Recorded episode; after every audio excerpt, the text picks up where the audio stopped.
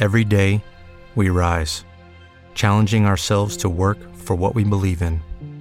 At U.S. Border Patrol, protecting our borders is more than a job, it's a calling. Agents answer the call, working together to keep our country and communities safe. If you're ready for a new mission, join U.S. Border Patrol and go beyond. Learn more at cbp.gov/careers. What if you could have a career where the opportunities are as vast as our nation, where it's not about mission statements, but a shared mission? At U.S. Customs and Border Protection, we go beyond to protect more than borders from ship to shore, air to ground, cities to local communities. CBP agents and officers are keeping people safe. Join U.S. Customs and Border Protection and go beyond for something far greater than yourself. Learn more at cbp.gov/careers. Lisa likes the window seat at night, the lights below that tell her she's nearly home.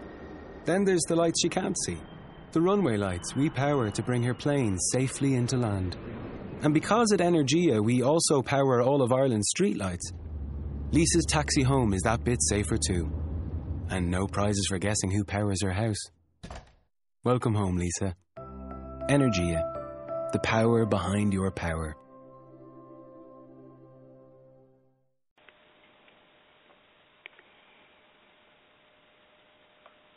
You're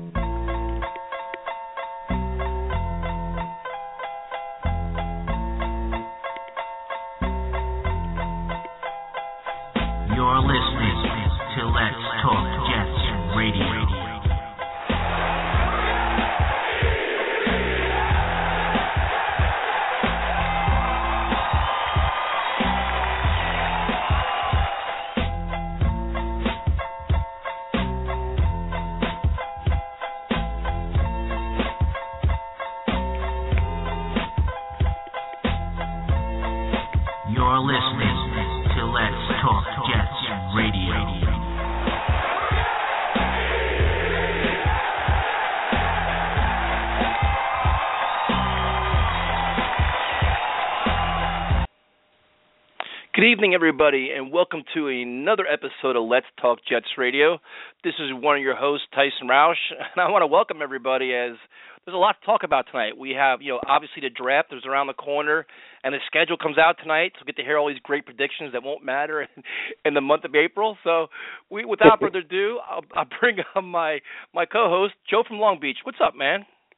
What's going on, Ty? Man, I, I can't wait. Let's get going. I want to talk about the draft. I want to talk about the I, I'm, I can't wait. Can't wait to just get the show started. Let's go. Yeah, and, we're going to start the show. We we have a special guest we're going to bring on right now, and his name is Dalvin Osorio, and he's from Turn on the Jets. And the guys from TurnOnTheJets.com do a phenomenal job of providing you know on the field information, breaking down X's and O's, play you know player analysis, and it, it's a phenomenal site. And Dalvin came out a mock draft recently that we're definitely going to get into. So Dalvin, this is Tyson and Joe. at Let's talk Jets. How you doing, man? I'm good. How are you guys doing? We're doing great, man. And thank you for your time tonight. We really appreciate it. And you know, I'll start it off with this. You know, the Jets have made a lot of headlines this off season. You know, Mike Maccagnan was you know active early and often, bringing in Revis and Cromartie and and Buster Skrine. All these. What is your impression of the Jets off season as we head into the draft? Right. I mean, first of all, thank you guys for having me. I really appreciate you know you guys having the time to have me on. Um, in regards to your question about McCannahan's offseason, I think it's gotten off to a really really good start. I think that he identified needs that the Jets clearly had uh, towards the end of the season, and he went and addressed all of them. The Jets needed another wide receiver opposite Eric Decker once you once you figured that they weren't going to bring Percy Harvin back, so you go and get Brandon Marshall.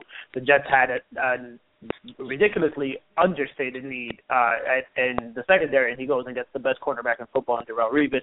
He goes and gets Antonio Cromartie. He goes and gets Buster Skrine as well. Um, they needed a safety. He goes gets Marcus Gilchrist. They needed offensive lineman. He goes and gets James Carpenter. They also kept a lot of their own guys, which was impressive because usually when you see teams spend as much as the Jets do, you tend to lose guys that you tend to lose your own guys. And so that that's actually been pretty impressive. And he set himself up now. I think we're heading into the draft. He could take the best player available because the holes that the Jets have are lining up exactly with the, who the impact players are in this upcoming draft.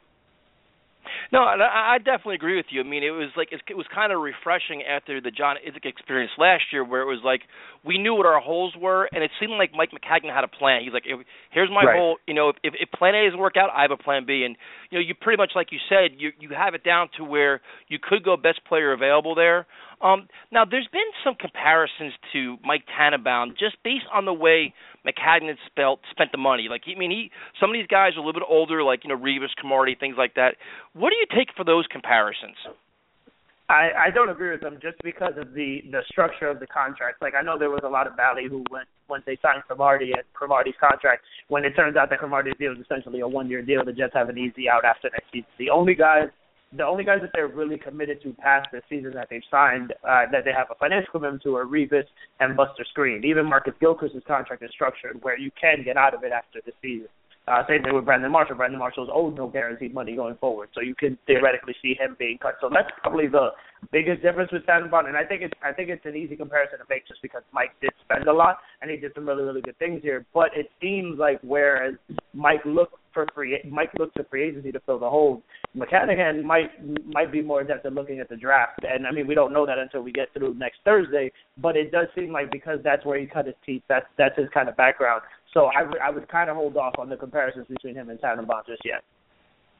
Very interesting take. I want to thank you again for coming on the show. I want to get to Absolutely. your mock draft. I want to talk about the draft here. Who do you have the Jets taking in the first round, and who's off the board? Well, so I and I have the Jets taking Vic Beasley, the outside linebacker from Clemson. To me, he is the best pure pass rusher in the draft. He's a guy with a relentless motor. He, he continues to go after the quarterback. I think a lot of people are souring on him a little bit because they think that he can't stop the run. And I, from looking at his film, I don't think that he's a guy who I don't think it's effort based. I think it's just I think he needs to be coached up to stopping the run. But he is by far the best pure pass rusher in the draft, and it's something that the Jets haven't had off the edge in a really, really long time. And I think if you add him to a front seven with Mo Wilkerson, Sheldon Richardson, Damon Harris, and Quinton Coples, Harris, Davis, and then that secondary, that turns that takes the secondary from a very, very good, a potentially very good secondary into a and a, and a very good defense into an elite defense.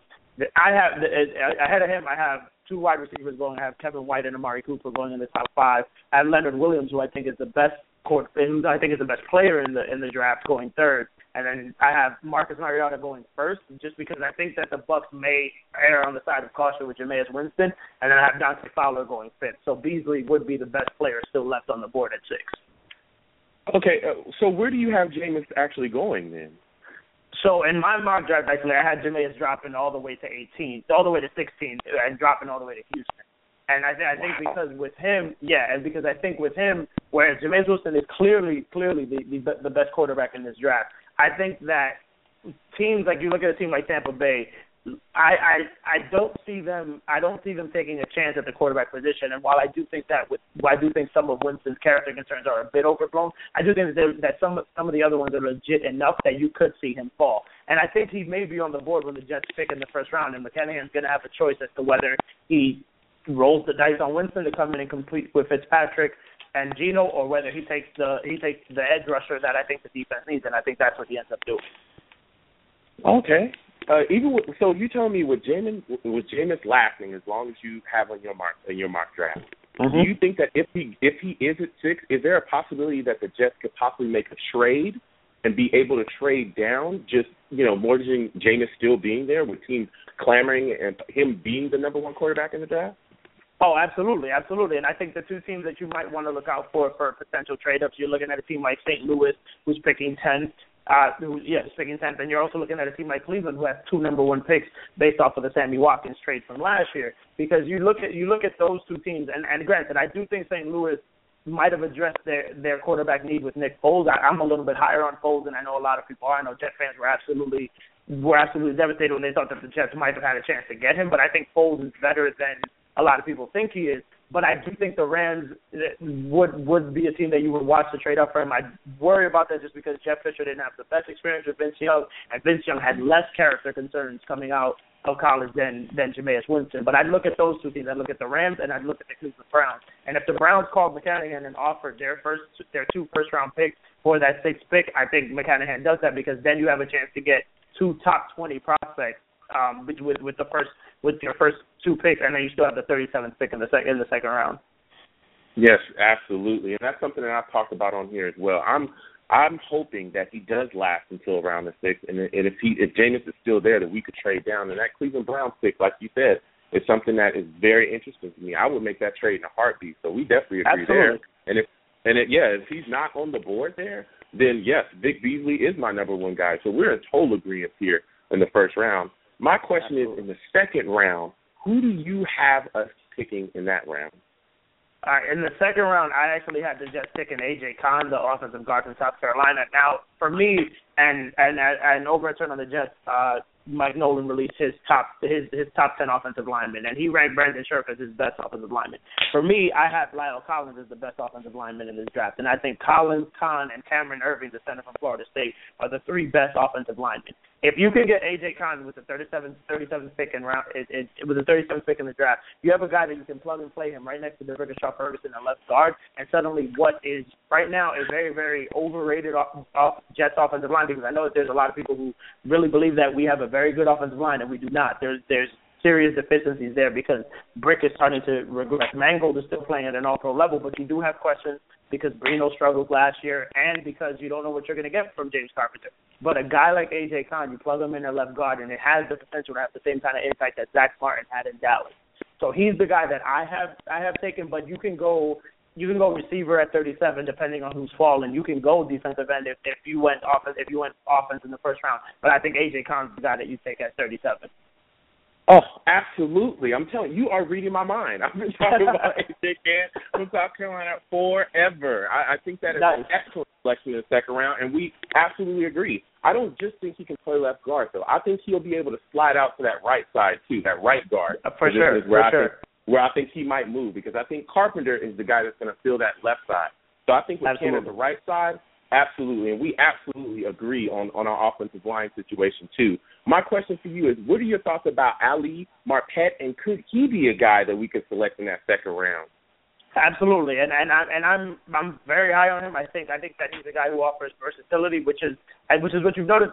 McCannigan has tried to not on, not only with the star power acquisitions, but he's also signed a lot of depth guys that have versatility, not only on defense but also on offense. He's signed offensive linemen that can play either swing tackle positions or can play the guard or can play center. But I think I think you're going to see that in his draft too. Like he's going to target guys like you said, Cann can slide between left and right guard. You're going to see a guy you're going to see him target guys exactly like you mentioned that can play both guard positions and that can potentially play tackle positions. So yeah, I would not be averse to them taking him in the second round either.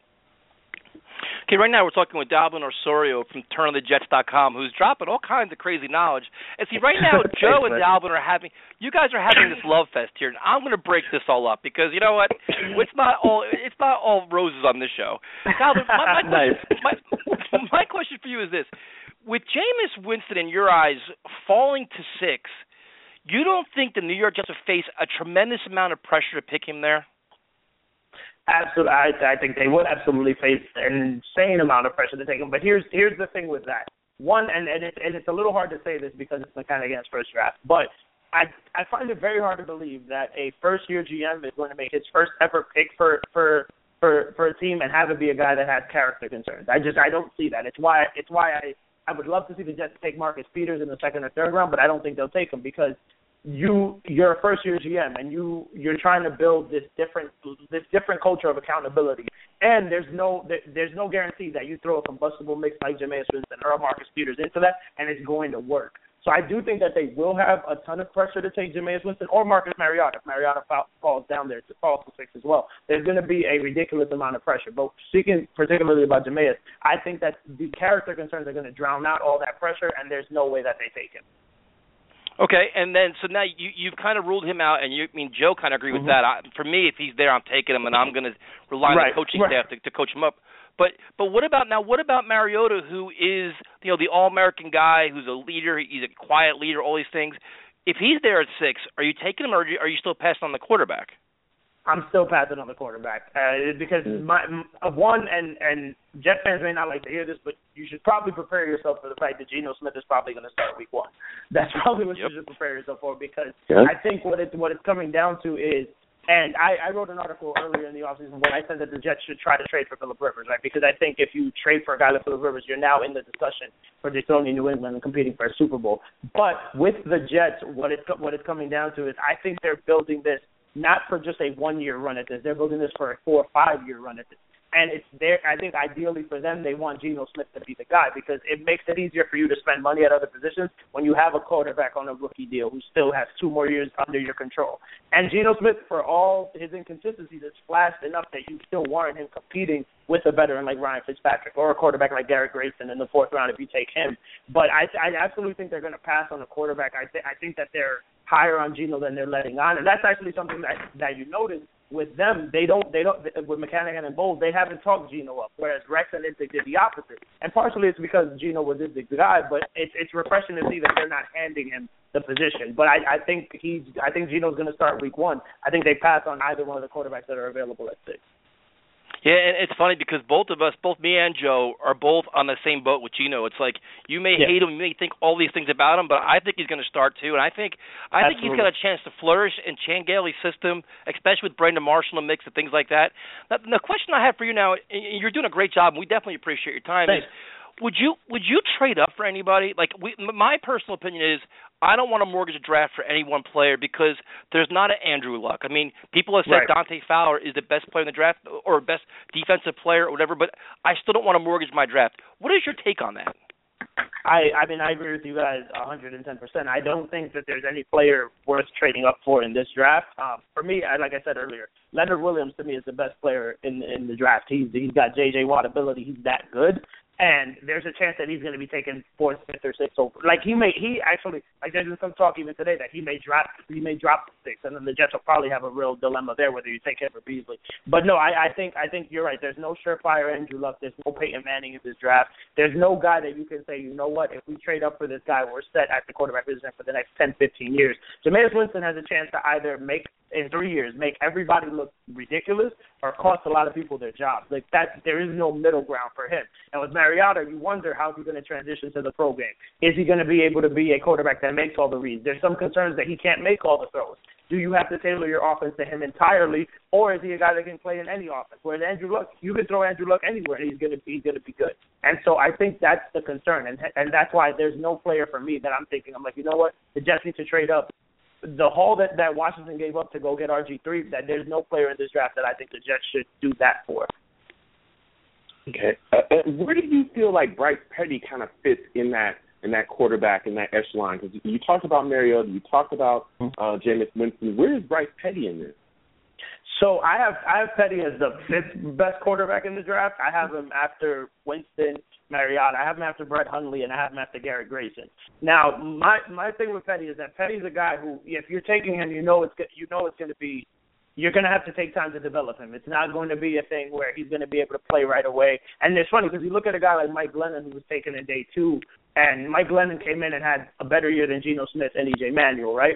But mm. there's no guarantee that Bryce Petty's going to have the same kind of year Mike Glennon had, and Mike Glennon won in day in, in day two, and so that's that's more my concern for him. But I think he's a guy who if you if you're able to sit him and if you're able to sit him behind a guy that he can learn from, say a team like San Diego takes him and he sits behind Philip Rivers, or say a team like New Orleans takes him and he sits behind Drew Brees, he's a guy that in three to four years you could look back on and say he might be the best quarterback in that draft.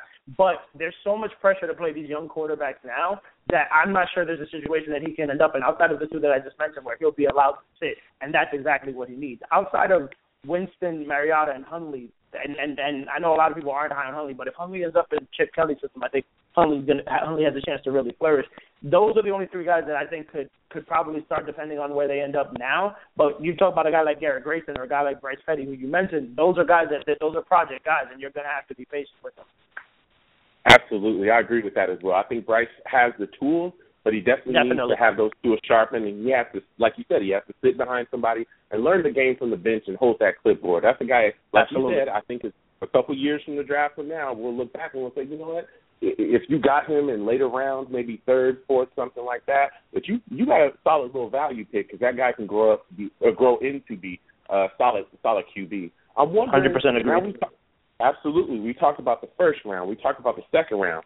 What's going on? What is your third round selection for the Jets? So I haven't taken actually I haven't taken Tyler Lockett, the wide receiver from Kansas State, and and this is based off of the assumption that I'm I'm thinking that they're going to go edge rusher in the first and offensive line in the second. The one thing that the Jets I think, and again I don't think they have an overwhelming need at wide receiver. I think that Eric Decker, Brandon Marshall, and Jeremy Kerley that's a very good trio. However, the one thing that they don't have on the on in the wide receiving core is speed. And Tyler Lockett is a burner. He for me he reminds me of DeSean Jackson. I look at him and I and I see a guy who has the potential to be a very very serious game breaker. And I don't know about you guys, but I'm I'm a little tired of Jeremy Kerley and his fair catches when when when when he's punt returning. I think Lockett helps out in that area as well. But Tyler Lockett's a guy who He's an underrated route runner. He's very crisp with his routes. He's small, and I think that's why people are looking at like kind of looking away from him and not pegging him in with the Justin Hardys and the Jaelen Strongs and the and and the DeVante Parkers of the draft. But Tyler Lockett is a very very good player, and if you got him in the third round, you suddenly add a guy who can flourish in in, in Chan offense in a very similar role to Stevie Johnson, where it's just he's, he's a guy that's running around and Geno's going to find him. And Geno flourished with a guy like that at West Virginia in Tavon Austin, and Tyler Lockett brings a very similar skill set. Absolutely. What do you think about Trey McBride in that third as well? If he's still there, would you could you see us picking him over Tyler Lockett? Oh, absolutely, absolutely. Because I think both, of, I think they're interchangeable, and I think they present the same amount, the same, the same kind of skills. I think they bring the the the, the same things. I think what it is with I like Lockett's special teams ability, but I think that and in the third round, what you're looking for, you're you're not necessarily looking for a guy that you can plug and play, but you're looking for a guy that's going to be able to maybe win you one or two games because of because of a really good punt return, because of field position. Because the Jets are still going to run the ball. I know a lot of people think that now that Gailey's in there, he's probably going to throw it all over the place. But Gailey's been known, his offenses have been known to run the ball. But you want a guy that stretches the field vertically, and I think either one of those guys can do that once again, we're talking with Dalvin Osorio from Turn the Jets, who's just you have our Twitter account on fire with your strong hot takes that are. Um, to be honest you, some some of your takes your takes are different, man. We've heard a lot of different, you know, a lot of opinions kind of saying the same things, and now you're coming with a whole different perspective, which we definitely appreciate. Um, the guy you have in the fourth round is Garrett Grayson, quarterback Garrett Grayson, and I have a couple questions on him. And the first one is, mm-hmm. some people have him, especially today, they have him going as high as the second or third round. What is your take on that? First off. Well, I I think that that's that's actually pretty incredible, and that just kind of speaks to the to the lack of quality quarterbacks in this draft.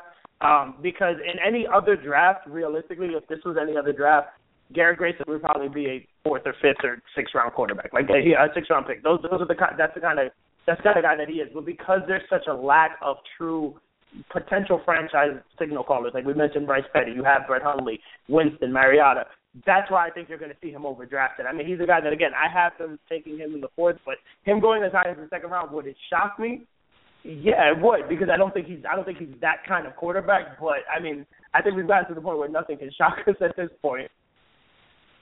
Yeah, I mean, but that, that's very true. And the, the second question I have just about quarterbacks in general is, you know, over the last, you know, six weeks we've talked about every quarterback possible, starting with free agency and now going into the draft. And I guess the concern now for me is that the environment, just with the Jets, just from the the fan base and the media, you know, the ghost of Sanchez, the ghost of Geno, mm-hmm. it's there, and the patience level is minimal. So, say Geno struggles, they want Fitzpatrick. Fitzpatrick struggles, they're going to want Garrett Grayson if he's ready or not. Do you think that's a is it, is it a tough environment for a rookie quarterback on this team now, just based on the failure, not to say the failures of Sanchez at least, mm-hmm. and the struggles of Geno? Oh, absolutely. I mean, and and uh, people have posed this question multiple times on Twitter, and and I actually I, a couple of you have said this response, and it's actually kind of funny when people say uh, that the New York Jet fans don't deserve Mariota because we'd probably kill him the minute he throws three interceptions. And I think that that's valid. I think I think that people tend to forget. You look at a guy like Eli Manning. Eli Manning, when he threw four interceptions against the Vikings on Thanksgiving Day, Giants fans were ready to drag Ernie, Ernie Accorsi over Cole because they they just felt that you know what you made a mistake by trading up to get this guy. This wasn't the guy that you should have gotten. And and obviously this was obviously contrasted by the fact that Philip Rivers and Ben Roethlisberger had well Philip sat, but Ben Roethlisberger started 15 and one, you know, his rookie year. I think that I think that it's very very hard to do that to to win here. I think it's very hard to sit your rookie here. Um, and I, I think there's so much pressure to play him right away, which is another reason why I wouldn't take Winston because the New York media is going to pressure you to play him, and every little thing that he does is going to be under a microscope. Same thing with Mariota. If Mariota's not loud enough in the huddle, if Mariota's not uh, uh, assertive enough in the huddle, that's going to be magnified. So you look at a guy like Garrett Grayson, who's go- and again, like you guys mentioned, even with Bryce Petty, these guys are going to struggle. And what happens the minute they throw let's say they have a game similar to what Geno had against Buffalo last last year. The New York media is going to tear them apart. I think it's a valid concern. If you guys hit it on the head, I'd be very very concerned about bringing a rookie quarterback into this situation. But I will say this: I think, and and just so it doesn't come off as like entirely bashing either one of them. If there's two quarterbacks that I think can handle that, it's Mariota and Winston because they've been under the spotlight all their lives. And I think that Winston, especially, no has this thick skin. I compare it to Barry Bonds a little bit, where things just tend to brush off. He doesn't seem to pay it much mind. And so, if there's a guy that can actually handle all of that, I think it would be Winston. Yeah, no, and I agree. And I guess my my question is this: you know, in the past, I think one of Rex's, I mean, listen, mm-hmm. I'm not going to bash Rex Ryan too much tonight, but the thing is, I think he failed the quarterback in a variety of aspects. And yeah. you know, going going forward, I would like to see if they take a Garrett Grayson or they take whoever, even it's Bryce Petty, and they take a guy like that, and they're not ready to play. I'd like to see Maccagnan and Todd Bowles come out and say, listen, you guys can write all the articles you want, you can mm-hmm. chant his name every day in the statement all you want. He's not playing. If they take a united front and come out and address the media and cut off the story, I think some of this environment goes away. And, and I, I mean, my personal opinion is I think Idzik fostered it and Rex fostered it and it became a mm-hmm. problem. Do you think that if Bowles and Maccagnan kind of approach this quarterback situation differently, they can kind of eliminate some of this nonsense with the quarterback position? Yeah, I think you actually hit it right on the head, Tyson. I think I think Rex did a lot of he fostered a lot of that environment that like he took a lot of the lumps for for for his players. I mean, and, and rightfully so. I mean, it's one of the things that I love the most about him. But I do think that because there was this this just this very very toxic environment where it's very hard to develop a, a quarterback in. Now a lot of people argue that you can't do that with a defensive with a defensive head coach. However, I will counter that that Teddy Bridgewater seemed to develop just fine with Mike Zimmer as his head coach. So I think that I think that that's a that's not a that's a cop out. I think I think what you said, Maccagnan and Bowles, if they do draft one of these kids, I think they need to come out and say, listen, we're going to play them when they're ready. You can write exactly what you want, but they'll play when they're ready. We will determine that when it's best fit for him and for the New York Jets. Will the New York media get off their backs? Probably not, but at the very least, they'll set it up where, you know what, this is what we're going to do as a franchise. This is what's best for us. Um, and you mentioned Rex. I mean, granted, I won't I won't bash him, but that's a concern of mine when now that he's in Buffalo because I like EJ Manuel. What happens when EJ Manuel struggles? Is he going to be able to develop with Rex Ryan? But that's more an issue left for the seven one six than for us down here. I, you know, I, I don't necessarily agree with that, and everyone knows that I'm, you know, I like Rex, and and he's in Buffalo now, and it is what it is. But I, I think right. when people look back at his legacy here, they also forget that he did give Mark.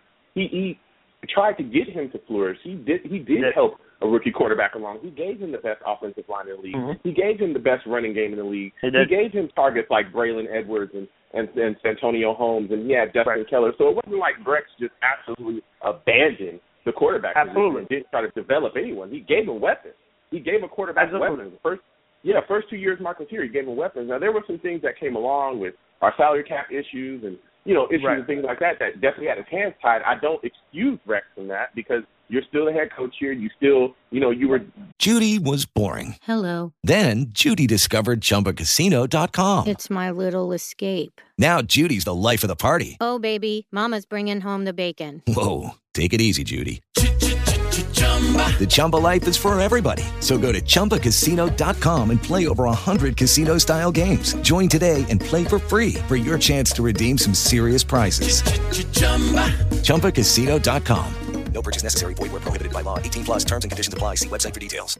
Hey guys, it is Ryan. I'm not sure if you know this about me, but I'm a bit of a fun fanatic when I can. I like to work, but I like fun too. It's a thing. And now the truth is out there. I can tell you about my favorite place to have fun. Chumba Casino. They have hundreds of social casino style games to choose from with new games released each week. You can play for free anytime, anywhere and each day brings a new chance to collect daily bonuses. So join me in the fun. Sign up now at ChumbaCasino.com. No purchase necessary. VGW. Void were prohibited by law. See terms and conditions. 18 plus. Getting whatever you need to get off of personnel. But at the end of the day, Rex, I think, did make attempts to develop quarterback positions, but he may have not have done it as well as you know other you know offensive minded coordinator or offensive minded coaches yeah. have, have done in the past. But I do think that people give him a really hard time about that. and He he has tried in the past, and that's just my spiel on Rex. I'm not here to.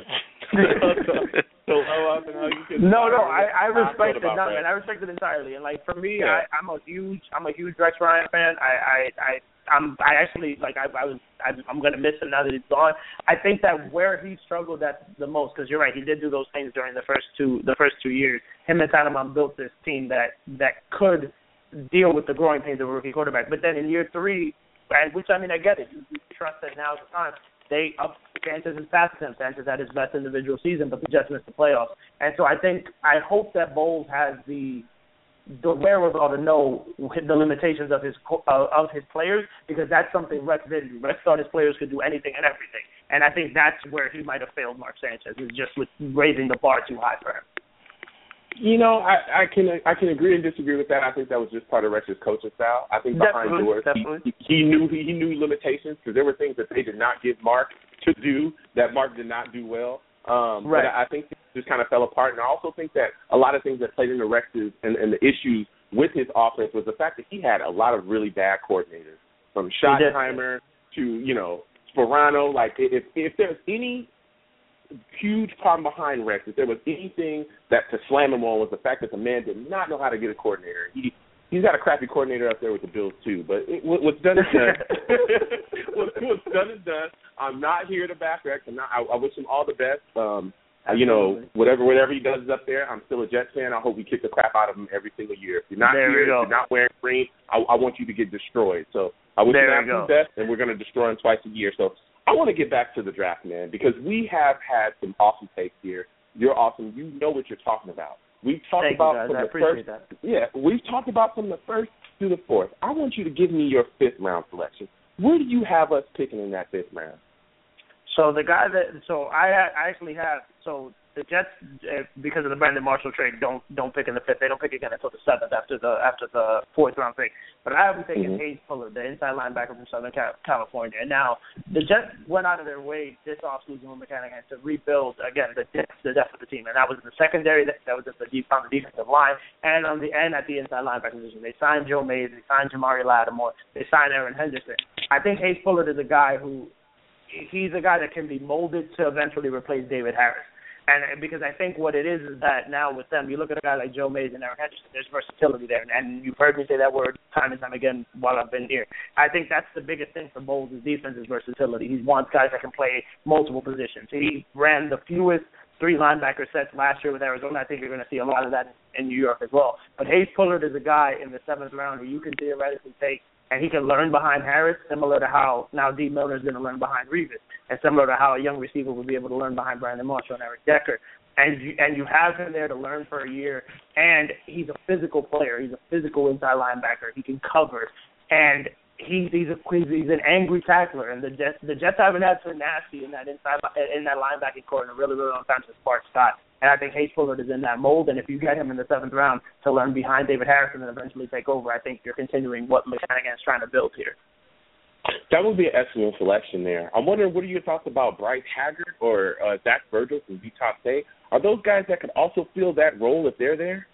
Absolutely. So yeah, absolutely. I, th- I think you're gonna you're gonna see because when Maccagnan was was in Houston, they the, the later rounds were used more to take like offensive linemen, and and so I know some Jet fans think that they may pass on an offensive line early on and then just wait till the later rounds. They took Derek, like for example, in Houston they took Derek Newton in the in the seventh round, and he's now a Pro Bowl right tackle. So I so I can see that, but I think I think they're going to see them try to fill positions of need where like maybe somebody may be retiring. You may see them take a flyer on a on a cornerback in the seventh round also. Like you're going to see them take positions I think where there's veterans who may whose contracts may be expiring. You see Cromartie, they could be they could have an out after one year. They can do that. But yeah, I, I think I think the two guys that you mentioned along with Pullard are in the mix for that for the 198th pick overall because I think that what they're trying to do is free agents and like veterans are are going to be the primary target, but then you're going to see them supplement that with the draft, which is something very different than what Tannenbaum did.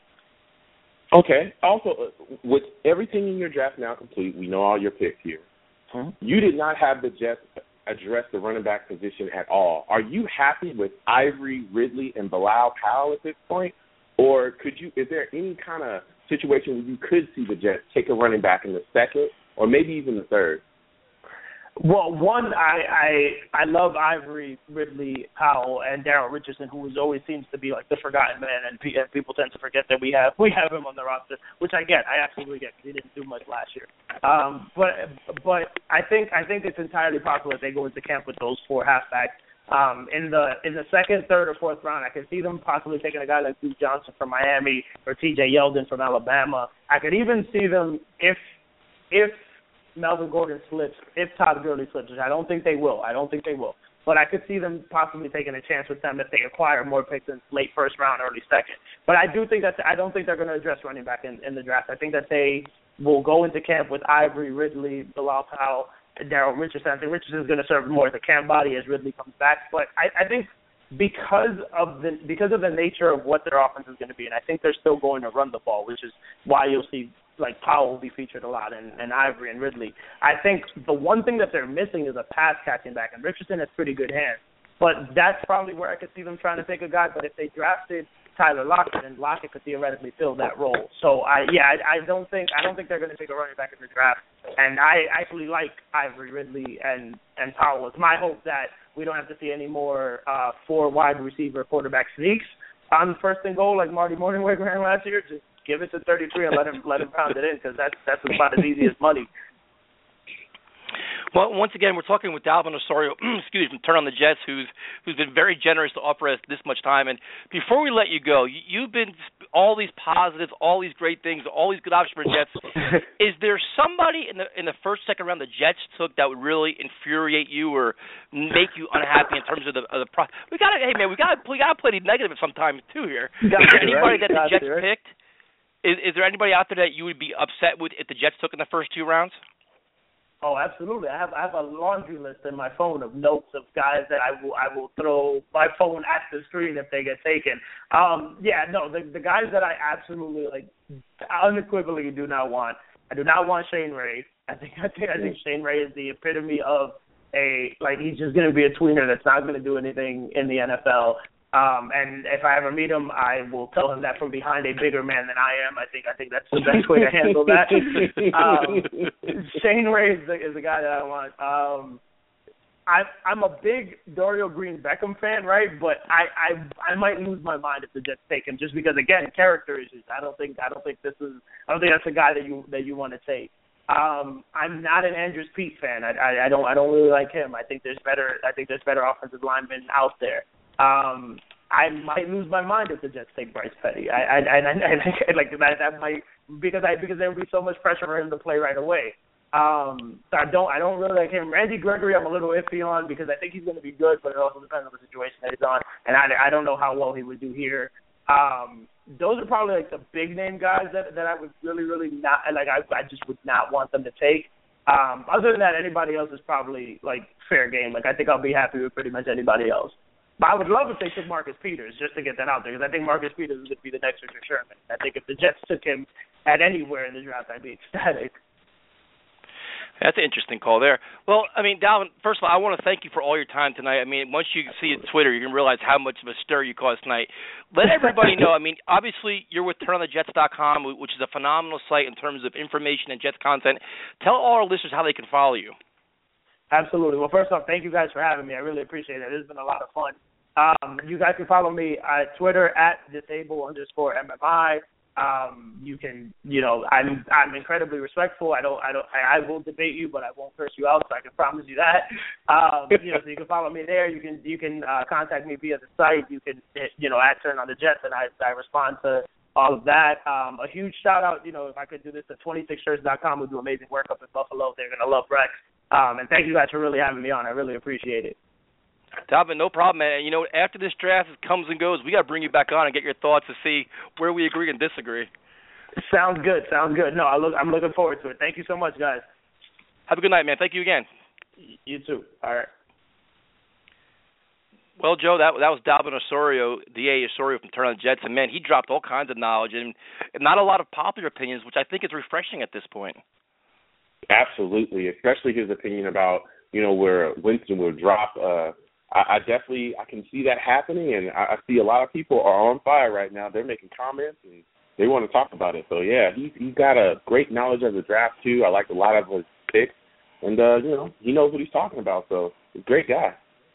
Yeah, I mean, and like you see, we've had analysts on the last three weeks, and everybody has their opinions, and you could agree or not agree, but I mean, they're they're studying tape, you know, they're they're putting the, the, the time into it. So I respect all that. But with, with that being said, we got to go to the phones because we've got a zillion calls on hold right now. So just be patient with us. We'll get everybody on, and the first caller tonight will be Ben, who wants to talk about my favorite topic, this is Geno Smith. So Ben, this is Joe and Tyson. Let's talk Jets. How you doing, man? I'm doing good. Uh, thanks for having me on. So yeah, I don't really have a specific question, but I just want to share my thoughts on uh, Geno Smith and uh, see what you and uh, Jets Nation thinks. So I feel okay, like most good. Jets fans. Yeah, sorry. I feel like most Jets fans, even though none of us are making the decision, have uh wondered whether they would want the Jets to draft Marcus Mariota if he's there, or stick with Geno Smith and improve the roster. I myself, you know, I've gone back and forth. Like if you asked me last week, I probably would have said Mariota, but now I think I'm starting to uh settle down on Geno Smith and drafting uh, a Fowler Beasley or even an Amari Cooper. So I guess this is my sales pitch for Geno. You know, looking at him, the main problem I've seen with him in his two in his first two seasons, you know, are his inconsistencies. In his rookie season, I mean, I remember he has the he has a horrible game against the Titans. Next week he has one of the best games in his career on Monday Night Football against the Falcons. A couple weeks later, amazing game against the Pats, and then he gets benched the next week against Cincinnati Bengals because he's just horrible. You know, same thing. I thought that could change, but it didn't really this year. He has the worst game of his career in my mind. He only played a half. He threw three interceptions, three drives against the Buffalo Bills. But by the end of the season, he has a perfect passer rating. So I was looking at it. You know, you got that direct TV, so you, you get to watch all the games. So I was looking through it, and I tried to find a reason. I mean, this guy, he has so many gifts. I mean, he has great size for QB, a cannon for an arm. He's great athleticism and speed. And he's actually very accurate if you look closely. He's not like Sanchez who who would miss a guy by five yards. His main problem is that he he can't read a defense whatsoever. And I don't know Geno personally, but I think this can be attributed to his lack of film study. I mean, I say this because he's missing meetings in San Diego because he's confused about the time zone. You know, Peyton Manning wouldn't miss that meeting because, you know, he studies film like it's addictive. But on the other hand, you know, this might sound crazy, but Peyton Manning wishes he had Geno Smith's, you know, athleticism, speed, and even arm strength. You know, but if you put, on the other hand, if you put Peyton Manning's brain and ability to read defenses in Geno Smith, oh my, he would be the greatest. he would be Joe Namath. whoa, whoa, whoa, whoa, whoa. I, okay, hold on. No, before I know everybody's thinking I'm crazy, but let me no, no. let me give I, it some, a defense. But uh, uh no, no, I I don't don't think that you're crazy at all. Uh, I you know. If if anyone had Peyton Manning's brain, if any quarterback was able to get Peyton Manning's brain, believe me, they'd all be good. And I want to thank you for calling in as well. The thing about that that I I want to hammer home with Geno is that if you look at his first year, every all you said inconsistencies, that's going to happen to a rookie. That's that's just. With the Lucky Land slots, you can get lucky just about anywhere. This is your captain speaking. Uh, we've got clear runway and the weather's fine, but we're just going to circle up here a while and uh, get lucky. No, no, nothing like that. It's just these cash prizes add up quick. So I suggest you sit back, keep your tray table upright, and start getting lucky. Play for free at LuckyLandSlots.com. Are you feeling lucky? No purchase necessary. Void where prohibited by law. 18 plus terms and conditions apply. See website for details. With Lucky Land slots, you can get lucky just about anywhere. Dearly beloved, we are gathered here today to. Has anyone seen the bride and groom? Sorry, sorry, we're here. We were getting lucky in the limo and we lost track of time. No, Lucky Land Casino, with cash prizes that add up quicker than a guest registry. In that case, I pronounce you lucky. Play for free at LuckyLandSlots.com. Daily bonuses are waiting. No purchase necessary. Void where prohibited by law. 18 plus. Terms and conditions apply. See website for details. Factual. Rookie quarterbacks have inconsistencies. I don't care who it is. You're going to see interceptions. You're going to see wild throws. You're going to see things go. So when you move to a second year, the thing about Geno is, and everyone knows that I, I'm not I'm not the biggest Geno guy on the world, but what I have seen is I've seen the flashes. I've seen the things where his physical gift and, and his ability to make throws and, and different things. It just you see the flashes every so often where it's like the light is on and he's moving. Now, my thing is when you move into this year, this is the put up or shut up year for Geno. He's in Gailey's system. This is it. He's doing things to improve himself. That's why I, I wasn't high on Geno before this, before coming into this year. But if you look at him, he's doing things to improve himself. He's working with coaches that have worked with, you know, great quarterbacks like Tom Brady. He, he's taking the steps to work with Marshall. He's getting he's getting into the rhythm and learning the system. So I think this is the year where we see Geno again. It's a put up or shut up year. And Gailey's system might actually benefit Geno. It may make Geno better. This might be the system that fits him, possibly.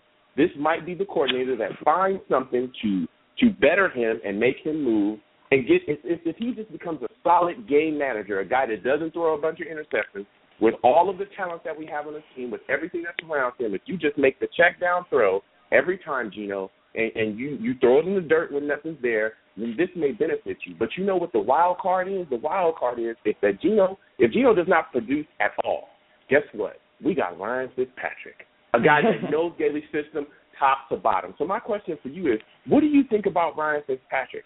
Is he a guy that you could see beat Geno out and, and also quarterback this team? Well, the thing with Ryan Fitzpatrick that I see is, I and this isn't a popular opinion. I mean, a lot of people like kind of want him to start. What I'm seeing, um, you know, if Geno Smith fails, but I, I see I see him in more of a, a Mark Brunell role. He was, you know, so beneficial for Mark Sanchez in his first, I mean, his second and third seasons.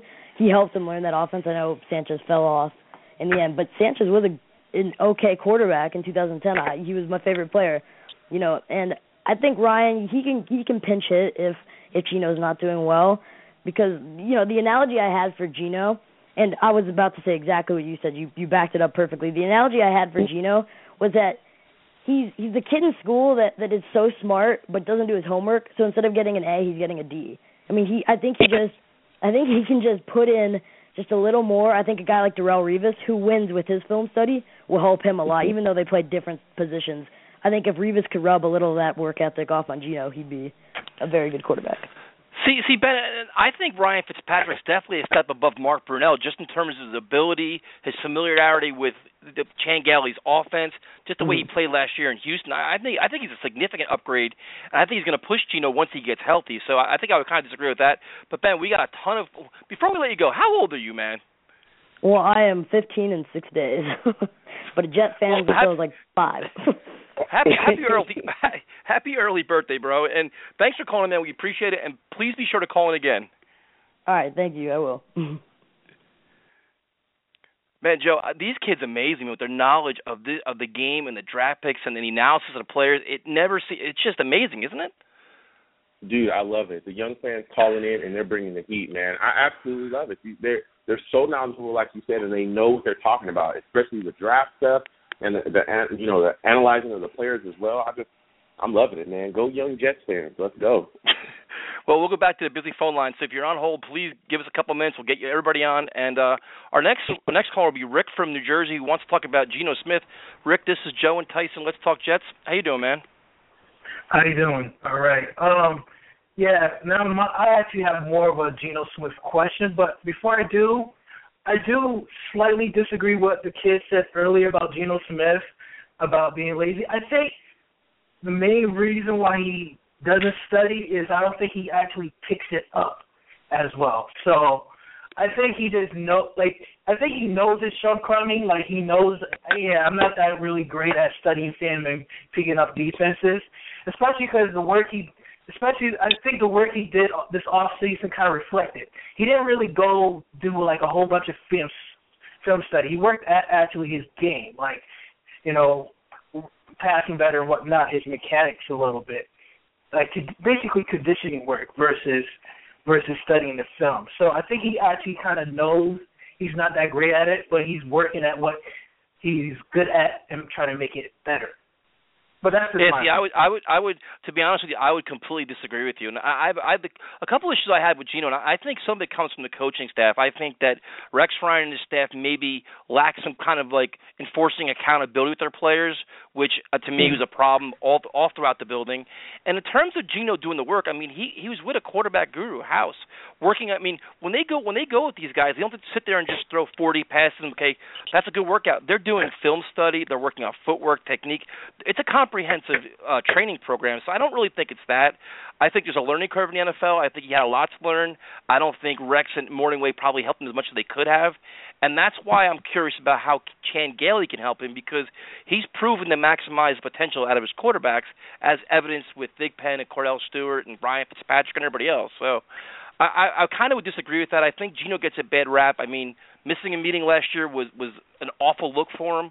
But I mean, I think he does a lot of the work. I think he does a lot of work under the radar. I mean, Joe, what do you think? Yeah, I, I agree. I think he does a lot of work off of the radar. Um, I, I think that it's kind of an all-encompassing thing when you work with these quarterback uh, coaches and gurus. I, I just think that Geno at times lacks focus, and I think that Geno, and I've said this a thousand times, Geno has all the physical tools, all the tools in the book. It's the mental stuff. It, it, it's going out there, knowing what's going on, and, and making the adjustments in. And I think that that's where he may have struggled. And uh, like you said, I think that Rex, not just Rex, the Mornhinweg, um, and a couple other teams that he's been in since he got here may have helped to, to help him struggle. They didn't. They didn't. You know, give him the tools necessary at certain points. Because at one point he was throwing to Clyde Gates and Stephen Hill. Those guys are trash. when you move forward, you know he, he he's throwing the, he's throwing the guys that you know. But when he finally got weapons in here, like if you look at when he had Harvin, when he had Harvin, you know he was forcing the ball there and he was doing different things. It's just like you have to put him in a situation and, and a system to win. And I think the Gailey system, because again, this is put up a shit up year. I think that this may be the system that's fit for him and built for him. So I, I think it's it's kind of an all encompassing thing. You have to have a player that understands his role, knows knows what he needs to do, knows his checkdowns, knows his hot reads, knows his adjustments and his audibles, and he also has to be confident in the system. And I think that Gailey's going to do everything that he that he needs to do to make sure that Geno's in that mindset. All right, now let me just get to my question real quick. Uh, like, how much of a turnaround do you think is expected of him anyway? Like, for him to, I guess, keep his job and whatnot. What do you think is is their expectations, like minimum expectations, for like a turnaround? As far as do you mean Geno? As far um, yeah, his production. Yeah. His production, I think Geno's production is because if you look at what Todd, everything that Todd Bowles has said, it, this is still going to be a team that's going to complement the defense. So when you talk about complementing the defense, bro, you're talking about running the football. Okay, this is going to be a team that's going to run heavy. We got Ridley, we got Ivory, we got Bilal Powell. Those legs will be moving this year. Okay. Now, are they going to throw the football? Absolutely. That's why we got Brandon Marshall. That's why we went out and got and got targets and did certain things. So, so I absolutely think that Geno, all that Geno's going to have to do is be somewhat productive. Don't throw a bunch of interceptions.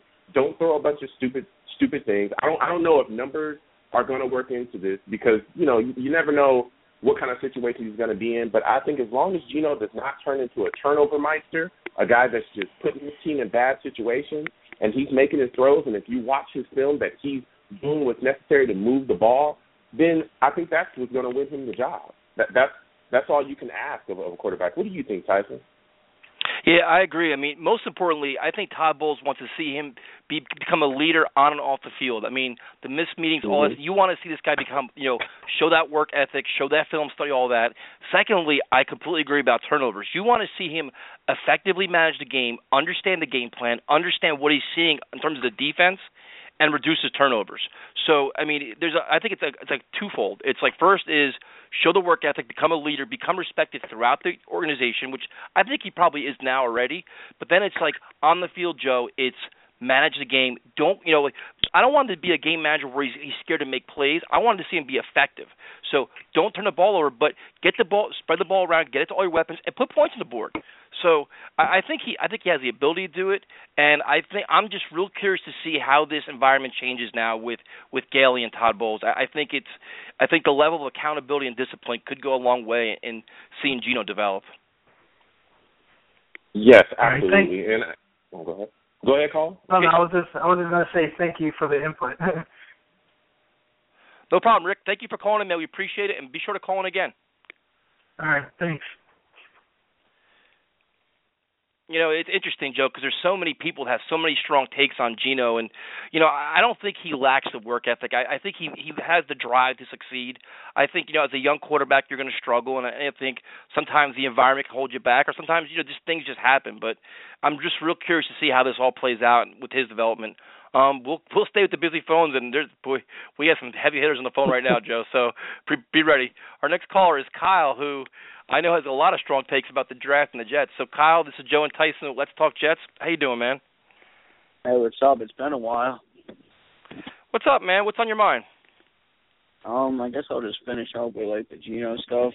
Um, yeah, I'm still not a big Geno fan. I mean, I know everyone says the like flashes, and you hear that word come out a lot, but let's be real. All his flashes came in games that didn't matter. I think maybe one or two games he showed the flashes where the games actually mattered.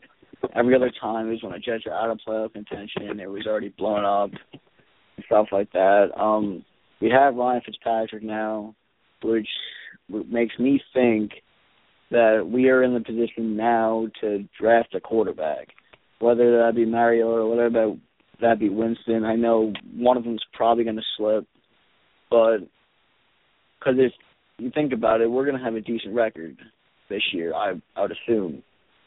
So like eight and eight, we're in the middle of the pack, and then we're gonna have to worry about trading up for a quarterback if Geno Smith still doesn't have it. So this would be the year because even if Geno Smith is does well for some reason, and we think he's the guy, we can, especially if we have Mariota. I mean, as long as Chip Kelly's in the Philly, he'll take him.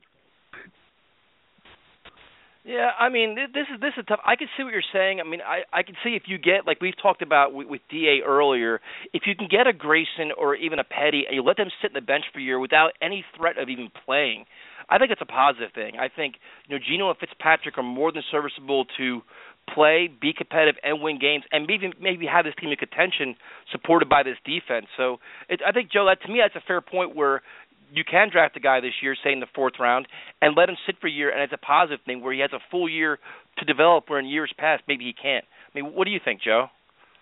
Absolutely, um, and I think that even in this year's draft, if you look at some of the first round guys like Mariota, I mean, if you read all the reports on him and everything, he's not going to be a starter your your first year, and if he is, he's going to struggle. He's a guy that would benefit even from you know sitting and sitting back a year. So even if we go like you know like the draft shows, and if we go Grayson in the fourth round, having sit for a year that will benefit us. Um, I kind of want to go back to the where Kyle was talking about Geno Smith and the flashes and making games that they didn't matter. Uh, Geno played well against the Green Bay Packers. That was the game that mattered. Like he played well, played pretty decently against the Chicago Bears too. His first couple games, he played pretty well. There was a lot of drop passes in the Green Bay Packer game. Zach uh, one of our one of our linemen missed a block, and that's the only reason why he threw an interception was. And Zach Sutton was on the end of that interception, and he's like six six seven six six or something like that. Didn't even jump to get the ball. Didn't even try to knock it down or knock anyone down. Um, like I said, I'm not a huge Geno guy. I'm- Hello, it is Ryan, and we could all use an extra bright spot in our day, couldn't we? Just to make up for things like sitting in traffic, doing the dishes, counting your steps, you know, all the mundane stuff. That is why I'm such a big fan of Chumba Casino. Chumba Casino has all your favorite social casino style games that you can play for free anytime, anywhere with daily bonuses. That should brighten your day a little. Actually, a lot. So sign up now at chumbacasino.com. That's ChumbaCasino.com. No purchase necessary. VGW. Void were prohibited by law. See terms and conditions. 18 plus. Lucky Land Casino. Asking people, what's the weirdest place you've gotten lucky? Lucky? In line at the deli, I guess? Aha, in my dentist's office. More than once, actually. Do I have to say? Yes, you do. In the car before my kids' PTA meeting. Really? Yes. Excuse me, what's the weirdest place you've gotten lucky? I never win and tell. Well, there you have it. You can get lucky anywhere playing at LuckyLandSlots.com. Play for free right now. Are you feeling lucky? No purchase necessary. Void where prohibited by law. 18 plus. Terms and conditions apply. See website for details. I'm not. I'm not totally sold on him yet, but I, I, like I said, I think he has the tools. And when you see those flashes, when you see the physical ability, um, you, you kind of have to give this guy a chance. And I think that this year, it, it's going to be the chance for him. I, I definitely think that he, again, it's a put up or shut up year. And I think that he'll get that system because I think he's working extremely hard. And I think he has more weapons now than he's ever had, than he's ever had on this team. So if he can't succeed with everything that's surrounding him, then he'll be gone, and we can bring Fitzpatrick in. So that, that's just, I just think that people really need to give him a chance. And even if you don't believe in Geno, bro, Fitzpatrick is right behind him. That's more than a capable guy of a game manager that can definitely hold the spot at this team. So that's what I think on that. Oh what are yeah, your thoughts, I Kyle? mean, I mean, I understand. Like, yeah, he has had a handful of games, but I I think the biggest thing is the inconsistency. Like, it's like he's maybe he's I I guess he's improved a little bit from his rookie year to his second year, but I don't I just don't see him improving all that much more because he's making the same exact stupid mistakes. It's not like it's the receiver's fault that he's throwing the ball not even near the receiver throwing those picks. I mean, yeah, some of them the receivers might have been able to knock down or his tight coverage, but like I don't know, and maybe uh I'm just a little biased because of uh how much I like Mariota, and I think he's going to be good eventually. Maybe not right away, but that's why I said like this is our opportunity to draft him because just have a stop that stopgap guy and uh Fitzpatrick, which would get which would buy him time, and nobody would care that Fitzpatrick starting for a couple weeks because he's a viable option. With Geno Smith and one interception, and the Boo Bird's going to be out, and it's going to be calling on for Fitzpatrick. Yeah, but see, the thing is, Kyle. Uh, first of all, thank you for calling. The, the, the thing is, um, the fans and the media shouldn't be dictating what's going on with the quarterback. At some point, exactly. if the fans start booing Geno, Todd Bowles is gonna be like, "You can boo him all you want. He's my quarterback. He's playing." And you know, like in, in last year, we all booed and we all get tired of it. And this, but I'm I'm hoping with Gailey in place, with with, with Todd Bowles in place, this has got to change, and the environment's got to change at some point. Because if you you could run Geno out of town, and what's next? Run Garrett Grayson out of town or Mariota out of town? It's got to stop. And it starts with the front office, and it starts with the head coach. They set the tone with the fans and the media. And if we don't like it, so what? It's the, it's their team. So, Kyle, once again, thanks for calling in, man. We appreciate it. We got to get to other callers, but uh, please be sure to call in again, man. All right, thanks. All right, we'll keep going, jokes. We're with rapid fire here. So uh, up next we have Seth, and, and Jude will be up after him. So this is Seth from Brooklyn who wants to talk about the draft. So Seth, this is Joe and Tyson. Let's talk Jets. How you doing, man? I'm doing well, guys. Thanks for taking my call. How y'all doing? Doing great, man. What's on your mind? Uh, before I get to the draft, I just want to actually uh, tell everyone uh, that uh, I was recently added to uh, the TurnOnTheJets.com uh, writing staff. So if you're interested in obviously some great Jets content, you know something that's you know cutting edge, more realistic, looking more so at you know the positives of the team, and you know trying to you know stay away from the you know the media bias. You know, take give a look at us because we have some really great content on there. Um, so there's that. Um, but my well, congratu- well, congratulations, dude. I appreciate it. Thank you very much. It means a lot. Um, I'm looking at the draft board right now, and assuming Mariota, Fowler, and Leonard Williams are off the board, three guys I'd really like. I don't want to go. I really think the best possible player in the best direction this franchise can go is Amari Cooper. Amari Cooper to hmm. me is the safest bet in this draft to be a Pro Bowl player at this position. He doesn't just base it off his natural skill. He just knows how to run routes and how to play the game of football. And people don't think wide receiver is necessarily a pressing need, but I disagree in the sense that yes, we traded for Brandon Marshall, but Brandon Marshall might not be here next year if you look at his contract. He's still owed twelve million dollars, and let's say he, you know, regresses. It's possible. I mean, I understand he was injured a little bit last year, but he still didn't necessarily play up to old Brandon Marshall. He's over thirty. It's definitely possible he has, you know, not as great of a year, and I'm not sure if we're going to want to commit all that money to him next year should that occur. And if he leaves, then we certainly have no number one wide receiver. And I believe Amari Cooper can easily fill that void in a year or two. So I'm looking at this draft board right now, and I honestly believe if those three players who I consider to be maybe a bit higher priorities are two of the better defensive players in the draft, in my opinion, I would really love to see the team take Amari Cooper because I really think he's that special and also pretty safe. And, and I could I could see that happening. My question is, where's Winston in, in, in your? Is Winston's he off first the overall. already Winston's as first. Winston's first overall. It's not even a question in my mind. Winston is the best quarterback in this draft, and in my opinion, Winston on on the on the field, on the field Okay. alone, Winston is the best quarterback prospect since Andrew Luck. He's not Andrew Luck, but he's the best quarter, uh, quarterback prospect since Andrew Luck. Okay, I, I definitely can't. I, I can't necessarily disagree with that. I do. I, I like Amari Cooper as well, and I do agree with your points about Brandon Marshall. Um, what do you think about a possibility of us trading down out of that pick as well? Um, you know, maybe moving down and t- maybe picking up with the Browns or something like that. Would that be a good option as well? I mean, obviously, ideally, I'd like to trade down because I believe this town has really good depth. But the issue is obviously, what do you get? Where do you fall? And is that worth falling out of that sixth, perfect spot in getting you know one of the better talents in the draft. Um, if we do trade down, a player that I'd really like to get, and I know people aren't really thinking about it because considering uh, you know the the, the massive uh, spending uh, spree we went on during the uh, during the off season. I would really love to see this team if we trade down and make a move for Marcus Peters. I think Marcus Peters can be a fantastic cornerback. Antonio Cromartie is, I believe, he's almost 32, if not 32. I don't know how many years he has left. Maybe another one to two really good years. Marcus Peters, in my opinion, has the potential to be a really great number one cornerback. And him learning under Darrelle Revis, arguably the best cornerback in the league right now, I think he just I think it'd be a great match in my opinion. But that's only if we trade down. I'm not going to take Marcus Peters at six. I don't think I think there are better options available. But you can really never have too many cornerbacks um, in Todd Bowles' defensive system.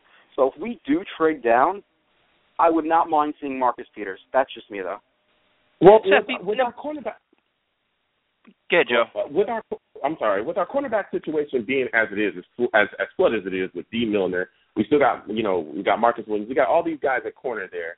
I I I don't necessarily think that Peters would be the guy that we should pick up. If we trade down, a guy that I'm looking at, if we're still possibly in maybe that top ten, um, guy that might be at that eleven is Brandon Scherff.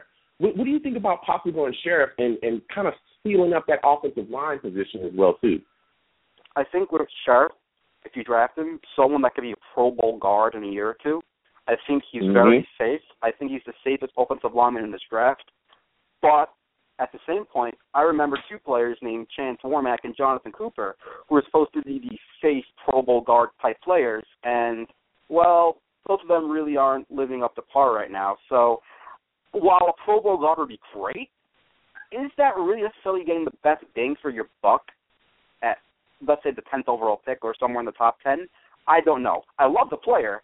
I just don't know if the value is there. But if we do trade down to the teams, let's say, let's say we don't trade down to the top ten, we trade down to the teams, and Scherff is still there, maybe someone like La'el Collins, I would definitely take a run at them. But the top ten, I really want more of a dynamic player that can be more of a game changer. I understand the effect Zack Martin had on the Cowboys offensive line, but I feel like Martin was a more versatile player than Scherff. I think Scherff is really going to be more suited to that guard uh, guard spot. Now, Seth, go back. Who are your top sit your top five players? You said they're going to be gone before you take Amari Cooper. Who are the five? Okay, right now, this is how I see the draft playing out. If you ask me today, Jameis Winston number one. I don't know who's picking at two, but Mariota goes two. I don't think that's I think the Titans. It'd be a different team, but I think Mariota goes two. Fowler's three. Leonard Williams four. Vic Beasley five. At six, Okay. Cooper's on the board. I want Cooper. Okay, yeah, that was that was my question with with Beasley if he was still there or not. So yeah, I mean we like on, on Twitter everybody's just like you know we want Cooper, we want Cooper, and and you can make a very good case for it, especially how you mentioned with you know Brandon Marshall with his age, everything else. It- It's just it's a solid pick, but like for me, it's like if you have a guy like Beasley there, it, it you know I would take him. My question for you is this: Would you trade up one spot to get a Beasley? What is it costing me? Mm. That's the that's that's the good question. But I mean, I'm not. I'm not. I'm not, third- tra- I'm not trading. I'm not trading a second or third round pick to move up one spot to get Vic Beasley. Listen, I think he's. I think he's probably the second most dynamic defensive player in this draft, uh, outside of Dante Fowler. Um, but he's not worth moving up one spot and giving up a second or third when you could just draft Amari Cooper right there. Or if you really want a defensive player, you could go Bud Dupree, who's rising on draft boards. And I can uh, arguably you can make the opinion Dupree has a higher ceiling than Vic Beasley. I think Vic Beasley's gonna get more sacks right out of the gate. But when you look at Bud uh, Bud Dupree's uh, you know physical traits and just his explosiveness, I think he could be just as explosive, if not more than Vic Beasley, if you ask me. So no, I'm not unless the price is like you know relatively cheap, a day three pick. I'm not making that. Yeah, I absolutely agree with that. If the price is right, um, then I could definitely see us moving up to get Vic. But if it's way too expensive, then I'm passing on it as well. My question to you is: say say if the trade down does happen and we're able to trade down into the teams, what are you what are your thoughts about possibly drafting Randy Gregory in the teams? Because honestly, he's one of the best, or if not the best, uh, pass rushing prospect in the draft. On pure talent alone, Randy Gregory is my second best defensive player in this draft outside of Leonard Williams. Mm-hmm. But the risk is too too significant in my opinion. Especially when you see all these players with so much talent in the world just blowing it for whatever reason these days. Look at Josh Gordon, which is just such a shame. Um, if we trade down, I, I part of me wants to take him so badly because of the talent, but you know what? There are still some players there that, while they may not have as high as a ceiling, they could be pretty damn good, and I don't run the risk of them doing something stupid. So uh, I'm going to pass on Gregory. I know people are in love with his talent, and I can't blame them, but it's too much of a risk. And don't forget, also, this is Mike Maccagnan first draft. He wants to nail players he knows that can play. I don't think he's going to make many risks when it comes to character issues. That's why I don't see a Gregory being drafted. I don't see a Green Beckham being drafted if we traded down, or by miracle we fell into round two. Um, I think Maccagnan's going to focus on just really good players that are safe because a GM always wants to nail his first draft, and uh, I, that's just the way I think is the best uh, way to go. Because the Jets are in striking this. The Jets have a really good season. I just want to get players that I know could be on the field and be good at the same time simultaneously. So I'm going to pass on Gregory, but it's a shame. It's a shame. If, it, if this guy was not a knucklehead, he'd be a top five pick. Yeah, no doubt. Well, Seth, first of all, I want to congratulate you on, on writing for TurnOnTheJets.com. I mean, they're a phenomenal website with a with a great a great group of writers that we had on DA before who gave some great knowledge. Um, before we let you go, give everybody your Twitter handle so they can give you a follow. Sure. My Twitter handle is at Jacob Pellerin, uh, P E L L E R I N. Uh, that was my alias at one point, so I decided just to roll with it. Um, and like I said, uh, look for my introductory article in the next day or so on TurnOnTheJets.com. Hope you all enjoy it. I hope you all uh, have a great night. Thanks for having me on. Thank you, Seth. Have a good night, man. You too. Thanks. Man, Joe, this these callers are dropping knowledge, and there is no lack of there is no lack of opinions on tonight's show. But Joe, you know what? There, our next caller is a very special guest. He doesn't call in very hmm. often, but what he does, he attracts a ton of attention on Twitter because he's a man of the people, and he has a new label, Joe. This is a very new label for our next caller. He's a schedulologist. This guy studies the schedule. He gives oh, predictions, Oh, and he's gonna sh- he's gonna share some things with us. So, this is Jude. Jude, it's Joe and Tyson. Let's talk mm-hmm. Jets. What's up, man? How are you doing, Tyson? You didn't like your intro, man? Uh, sure. It was interesting for sure. What's up, man? What's on your mind? Uh, not much really. I was hearing some of the conversations about Geno. I won't go too much about it. Everyone knows my feelings on him. I mean, I would love it if he just turned the light switch on, but our new GM shouldn't really hinge like a lot on him turning that light switch on. I'm very glad we had a Fitzpatrick, and I hope we had a quarterback somewhere in this draft. So that's pretty much it. And with the schedule, I really like it. It's not as bad as last year. Last year we had all those good quarterbacks in a row and everything. This year it's more spaced out, so to speak. I think we only have two road games back to back, one full season, so that's good. So yeah, I like that. Well, can you? Well, I mean, well, can you go through the schedule? We've been kind of focusing on the draft. I believe the Jets open up with the Browns, correct? And then it's what the Yes. Colts, then Eagles. Yeah. Okay, Yep, well, continue to then- go. Like, what's? Go ahead. Hold on just a minute. Uh, after the Eagles, then there's the Dolphins, then the bye, uh, Patriots, at the Patriots, at the Raiders, the Jags, Bills, at the Texans, Dolphins, at the Giants, Titans, at the Cowboys, Patriots, at the Bills. Like I said, it's much better than last year. I think. I mean, I'm not going to really try to predict games like I did last year because that didn't go out well. But it's a good schedule for a new coach for sure. Very beneficial. Well, you know, it is too. It, know. it's tough. To, it's it's tough to assess a schedule like wins and losses when the draft hasn't even happened yet. I mean, you know, with the Jets, I mean, is it going to be Geno? Is it going to be Fitzpatrick? Are we going to have Mariota? There's so many intangibles, so many things that could change from now until September. So I agree with you. It's hard to go through the schedule and do that. Um, I guess what are your thoughts on Rex Ryan's comments? Because I have I have a blistering take for you, but what are your thoughts on Rex Ryan's comments about Jace Amaro? Well, honestly, Rex Ryan is showing himself to be a small man. Uh, let's see, what was I going to say? Yeah, he's showing himself to be a relatively small man because, I mean, Jace Amaro's a rookie and everything. Why are you letting a rookie talk down? Well, wh- first of all, why are you getting so wound up over a rookie saying that you weren't held accountable, but then you don't go after guys like Willie Colon and trying to think what else. Willie Colon, Muhammad Wilkerson, Nick Mangold. I mean, you can write a whole book of guys who said they were unaccountable, but you go after Jace Amaro. Kind of ridiculous, really. And then, I mean, just focus on your team. You're with the Bills. They haven't made it. I was in elementary school the last time they made the playoffs. Stop talking about the Jets. Stop obsessing over Bill Belichick. He doesn't want to. He doesn't like you. It's just ridiculous. See, Ju- and the funny oh. thing is, you know, like when when when Rex Ryan was here, you know, a lot of a lot of opposing fans were like, "Oh, he's a blowhard. All he does is talk." Blah, blah. And a lot of us for a while defended him, and now when you see the other side of it, I mean, I mean, I just I have so many things I want to say about Rex right now, but when you see the other side of it, can you understand why the rest of the league is kind of like, man, this guy all he does is talk, and you know, when was the last time he's got a Super Bowl ring as a head coach? Oh yeah, definitely. No, I mean, I was like blind. I mean, a lot of Jets fans were just blind, and it's natural because he did have such a good two years. But wow, I mean, when you really look at it, and I think Kueter, Justin Kueter, the guy from NC, said it best. He's kind of a glorified defensive coordinator, maybe even just a glorified defensive line coach. Because I mean, to be honest, that's those are the only guys that really developed. Revis is transcendent talent out of uh, obviously, so is Cromartie, but what did Kyle Wilson do? What has Calvin Pryor done? What has McDougle, Milliner? What has all those other guys done besides Revis and Cromartie? He just develops a defensive mind. So, I mean, it's easy to see through his stick now. Soon the Bills fans will see it, and then they'll go on 20 years without playoffs, maybe 30 if we're lucky. So, well, yeah, yeah. and the thing, the, th- the thing is too, it's just like you know, like you mentioned earlier, it's very easy for Rex to sit here and pick, uh, to pick on Jace Amaro, and I find it's funny they picked on a tight end. That's the one position he can never defend. That's the first thing.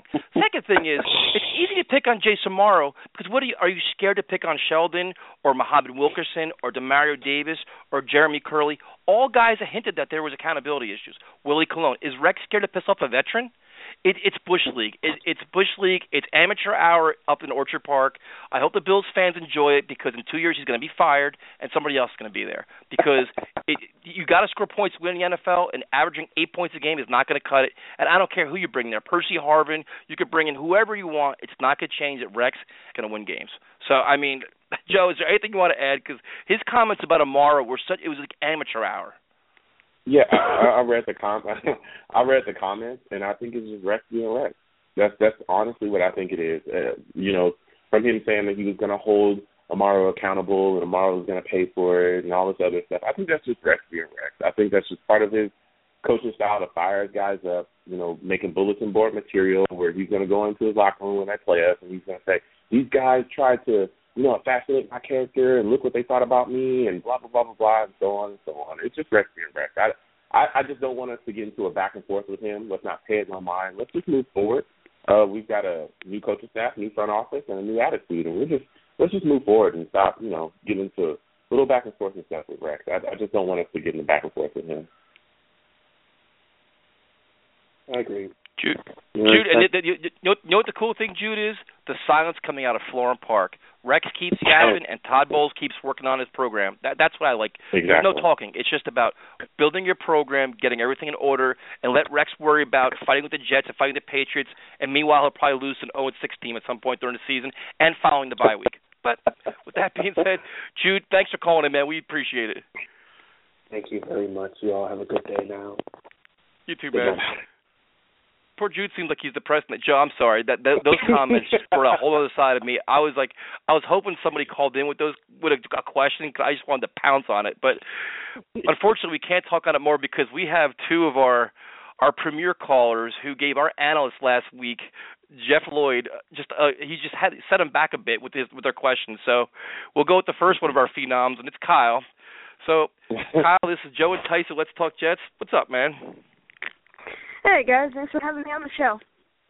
What's up, buddy? How you doing? Good. Um, I want to get a couple comments in before we start going through the draft stuff. I forget the guy's name who you had on earlier, but he said he had Winston falling to 16 to Houston. Um, I I'm just not sure about that. I don't think the Jets pass on him. I don't think St. Louis passes on him. So I think that's highly unlikely. For one. Yeah, I, I can, I can, I see that point there. Uh, Houston is, is a need for him. I, I definitely think that I definitely think that St. Louis will take a flyer on him if he's there. So, but you never know. With the character concerns with Winston, there may be franchises like St. Louis that might just want to pass on him. I mean, he does have a past. He, we've talked about it a bunch of times on this show uh, that he does have a lot of different things going on. Uh, you know, with him in the law. I mean, he's he's being. I think he's got a civil suit going on now. Um, so yeah. So, you know, with that said, uh, what I'm wondering is, if he's at six, could you see the Jets possibly trading down? And would you be happy for us to, to possibly take him as well? Well, if a quarterback of his stature, who would most likely be the starter going into the season, is available at number six, and the Jets choose to trade down for maybe a, another second round pick or who who knows what, I I would be very upset because you're passing up on a quarterback who is most likely getting you to the playoffs in year one, and Ooh. that's just something. Whoa. Yeah. Um. I he's a very good quarterback. I mean, you can't deny his talent. I everybody knows about his off the field issues, but those are fixable. Yes, he does currently have a civil suit going on with the girl that you know that whole situation. Um, but you just can't pass on talent like that. That's just a situation where I wouldn't say once in a lifetime talent, but it doesn't come around often. He's no Andrew Luck. Well, I mean, Kyle. I mean, wow, you're that's a. I mean, I think you're giving you're giving him a lot of credit. I mean, I'm not going to question his talent, but to say that if Jameis Winston was a New York Jets starting quarterback day one, they're going to the playoffs this year. I mean, there's a learning curve. You got to hope their propensity to throw interceptions is not there. I mean, there's a lot of things that that incorporate. That's a that's a pretty bold statement, man. Well, who do you think would be better as a starter, Geno, Fitzpatrick, or Winston? That's a great question. That's a very good question. I I I would say to let the best man win. I'd have a funny feeling that I would think Geno or Fitzpatrick initially may beat out Winston. I mean, initially, maybe we. Uh, Joe, what do you think? That's a, that's a great question. Oh, I, I, there's no doubt in my mind that at least first year that Geno or Fitzpatrick is going to beat out Winston. There's no doubt in my mind because there's a learning curve. I, I think he's. I, I don't have any doubt in my mind that Winston is talented. I've watched him play, but there's a lot of issues with him as well. And just not off the field issues. He's also had his work ethic question too. Um, but just saying that he's going to make the playoffs in his first year, and that's a lot of expectations on a rookie quarterback. Um, but I definitely think that Geno will beat him out. Um, just off the simple fact that he's already a pro. He, you know, he knows the system. He's working with different guys too. So I, I don't think that he, I don't think that he'll be necessarily that ready uh, his first year. My, my question is, is say if Mariota's there at are you taking Mariota? Do you feel the same way about Mariota possibly that you feel about Winston, or would you trade down and and give Mariota, you know, away to the next team that possibly wants him? Well, is Winston still available too, or is it just Mariota? No, Winston's off the board. It's just Mariota. Uh, um, well, you can't pass on a quarterback, which is definitely a need. So yes, I'm going with Mariota, even if he does have to sit for a year or two, which you guys say that Winston will too. But Winston, or I'm sorry, Mariota, I think has a little bit more to learn when it comes to playing against a playing in a pro style offense, taking snaps under the center. I mean, these are things he didn't really do in Oregon. But yeah, I, I have to take him. Okay. I, I think that I think that Mariota, like we talked about before, is a guy that has to sit a year. I don't know if I would necessarily take him. I would definitely trade down. I would look to trade down if, if the Browns are there, or you know, even if St. Louis wants to move up, I definitely would give that away. I'm, I'm not I'm not super sold on Mariota. We talked about that that in the past too. Um, not really big on him, so I would definitely move down. What are your thoughts on possibly taking uh, Amari Cooper at six if he's there? Mariota's off the board, Winston's off the board. Well, I think Mar- uh, Amari Cooper overall is the best talent in the draft. I think he's one of the safest picks by far. But um yeah, I would definitely take him as six as well because Brandon Marshall is aging and is not guaranteed for the next four years. Uh you never know injury wise uh what could happen to Eric Decker or Jeremy Kerley. Plus, you know, that's just another aspect that you have to worry about as a defensive coordinator. Amari Cooper, you know, if he's starting, is I believe a Pro Bowl level receiver going into the league. He just runs routes very nicely. He has great speed. He ha- his ability to break off from the defensive back who's covering him is phenomenal, and he has great pedigree and championship um, material as a person. And, and I, I totally agree with that. I think he's a great receiver, and like you said, I think he's one of the guys that are going to be a sure guy, possibly make a Pro Bowl, and definitely turn your franchise around. My question is that do you value any other receiver, any other receivers in this draft? Maybe some late round guys.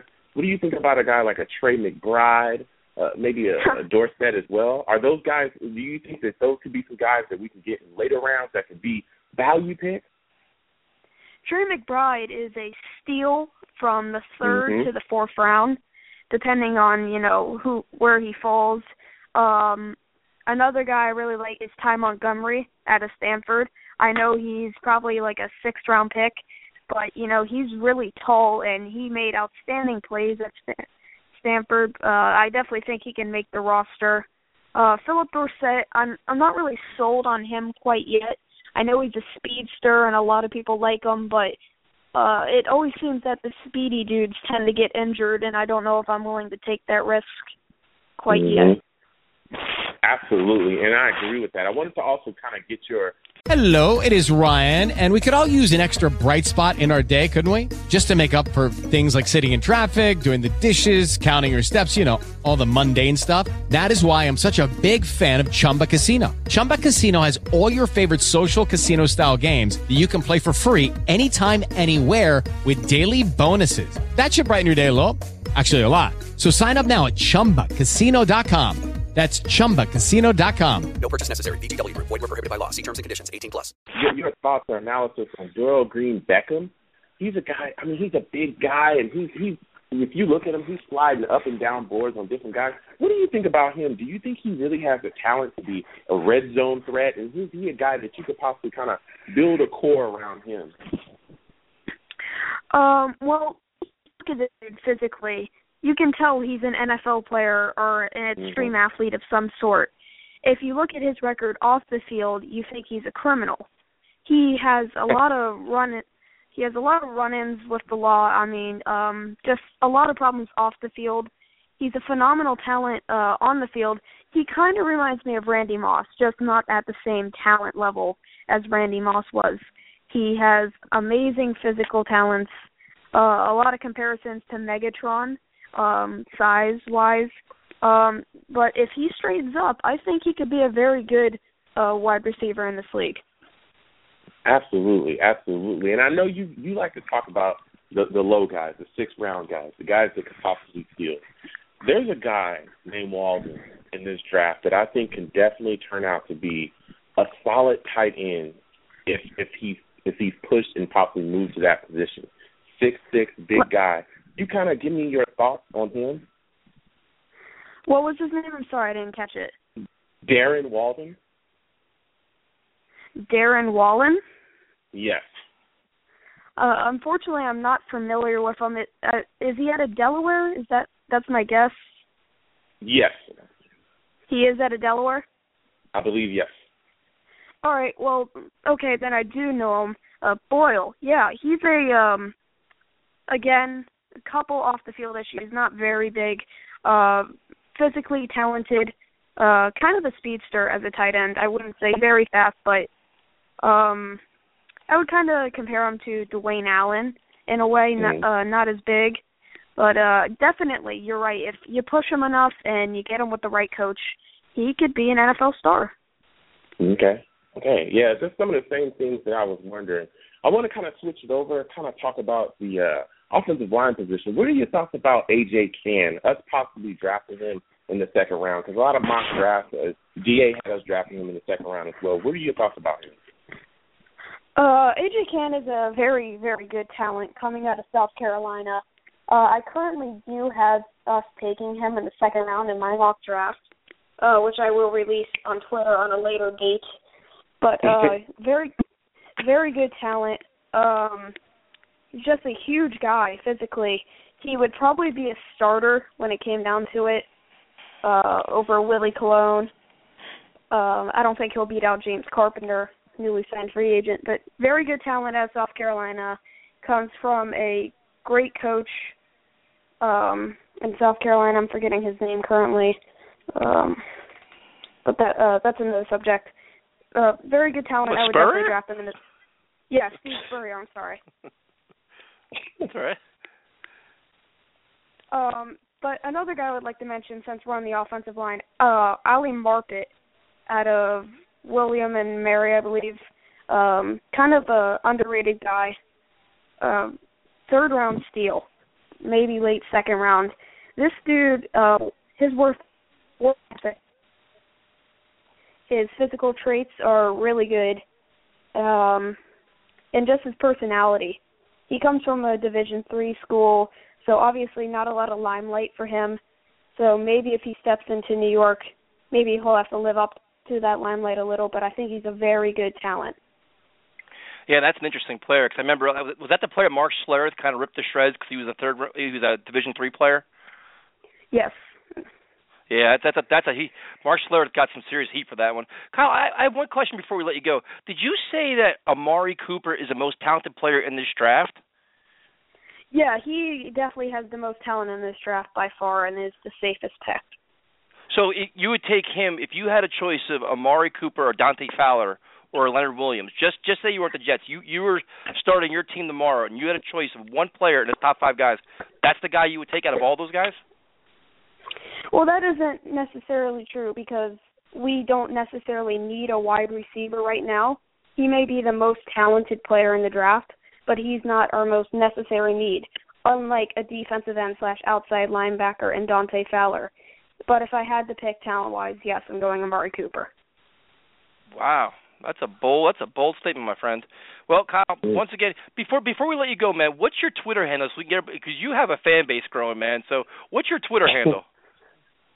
Uh, my Twitter handle is New York underscore Jets underscore edits, and it's my Twitter account for my Instagram. It's the exact same handle, so hit me up on both of those. Dude, we will des- make sure we promote you, and that's some you make some bold statements every week, man. So thanks for calling, man. We appreciate it. No problem. I love being on. Have a good night. You too. Man, that kid, he he's got a fan base growing. You should see it. when he comes on. Our Twitter account just blows up Joe, every week. But we're gonna keep it going because we have we have two more of our of our phenoms calling in. So we'll bring them on next. The next one is Kyle from Edison who wants to talk the uh, top six pick. So this is Kyle. This is Joe and Tyson. What's up, man? Joe Tyson, how you guys doing? Doing great, man. What's on your mind? Uh, definitely want to get into the Geno stuff a little bit before. Just got a little comment on that before I get to my mock draft because if I remember correctly, at the end of last week's show, you guys said, you know, that everyone's, you know, hitting you guys with, you know, what you think and stuff, hitting you guys with tough questions, and you want to see who we think the Jets are going to pick and basically give a little mini mock draft. So I'm going to do that in a little bit. Uh, first, I want to get to the whole Geno stuff that you guys were talking on. Uh, this whole idea that Geno doesn't work hard, I think he does work hard. Uh, there was a report that came out prior to the beginning of last season that said that Geno, you know, without any coach's recommendations or anything, basically he started studying every single one of Jim Schwartz's games, knowing that Jim Schwartz was going to be, you know, the defensive coordinator for the Buffalo Bills last year. You know, and he was doing that with a bunch of other coaches that he knew that he was going to play and stuff. Uh, and you know, they asked Rex Ryan about it, and Rex said, you know, hey, I didn't know that, but that's you know really smart of the kid. So I think the kid definitely does work hard. I think it's just more so his shortcomings are more so the learning curve that he had from the college game. And let's just face it, coaching for the Jets over the past couple years has been pretty bad. And one of the callers, I think it might have been Seth, if I'm not mistaken, he used the word inconsistency. And I think that's you know that you could you know attribute to that as one of Rex Ryan's biggest flaws, inconsistency. I mean, he'll go out and he'll beat the Patriots one week. The next week he'll go and get crushed by a, five-win team and lose by 40 points. It's happened so many times throughout the past couple of years. So you have to wonder if some of it, you know, Geno's inconsistency is that based on coaching and not being well prepared um, to play the game. Uh, and obviously, I think uh, Joe hit on upon this before. Poor talent around him. I mean, Geno's first year, he's going to Clyde Gates, David Nelson, Greg Salas. Come on. I mean, so so I think that all plays a little bit of a role into it. Now, am I sold on him? No, but I think he does work hard, and let's see if he actually gets it. Because there's been plenty of quarterbacks that have worked hard and just have not been good in the league. Yeah, no, I mean we we we've talked about it a lot, and I think you know I think once once the the Geno hater fan club gets started, they'll find everything wrong possible to blame on him, and they'll start saying he parks crooked in the parking lot at some point. I mean, it's they're going to go after every angle with him, and the fact of the matter is we don't know that. The only thing we do know is that players from time to time, like Jace Amaro, came out vocally supported Geno. Some of these guys are supporting him, so I'm hoping that there's a refresh. You know, it's, it's a new start for him. It's a new start for the offense, and hopefully we see something out of it. And, and you know, and they have nothing to lose. Like I don't, I don't understand the notion if if Geno does well, how it's a bad thing. It's a good thing.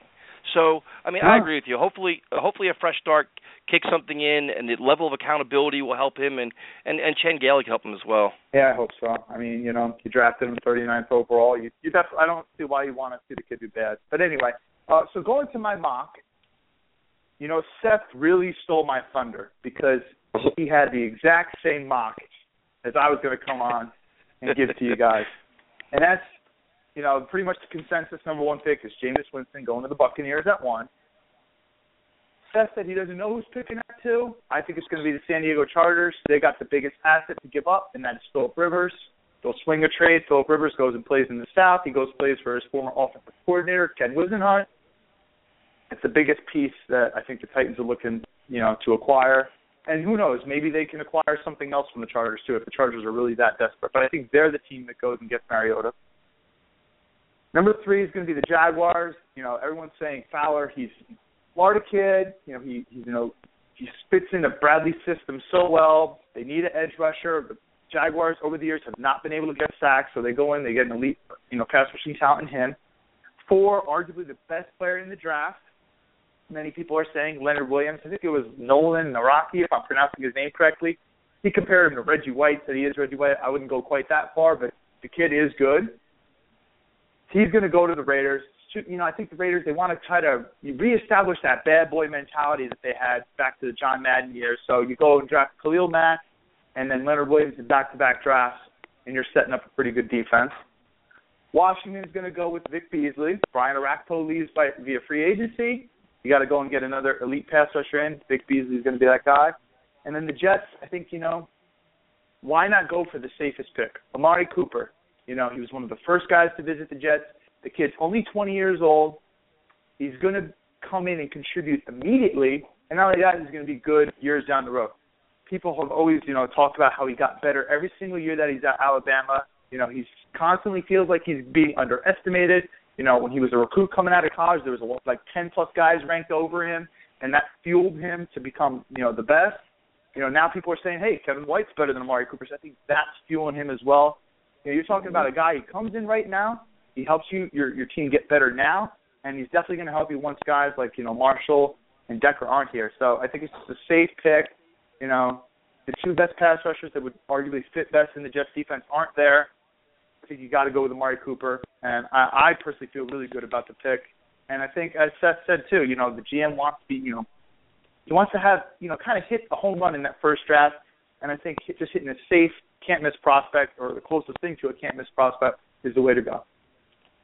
And I can, I, I can, I want to thank you for calling in, and I could, I could see that happening. My question is, say we, like you said, all the pass rushers are off the board, all the premier guys are, are off the board already. Um, and Cooper sitting there at six.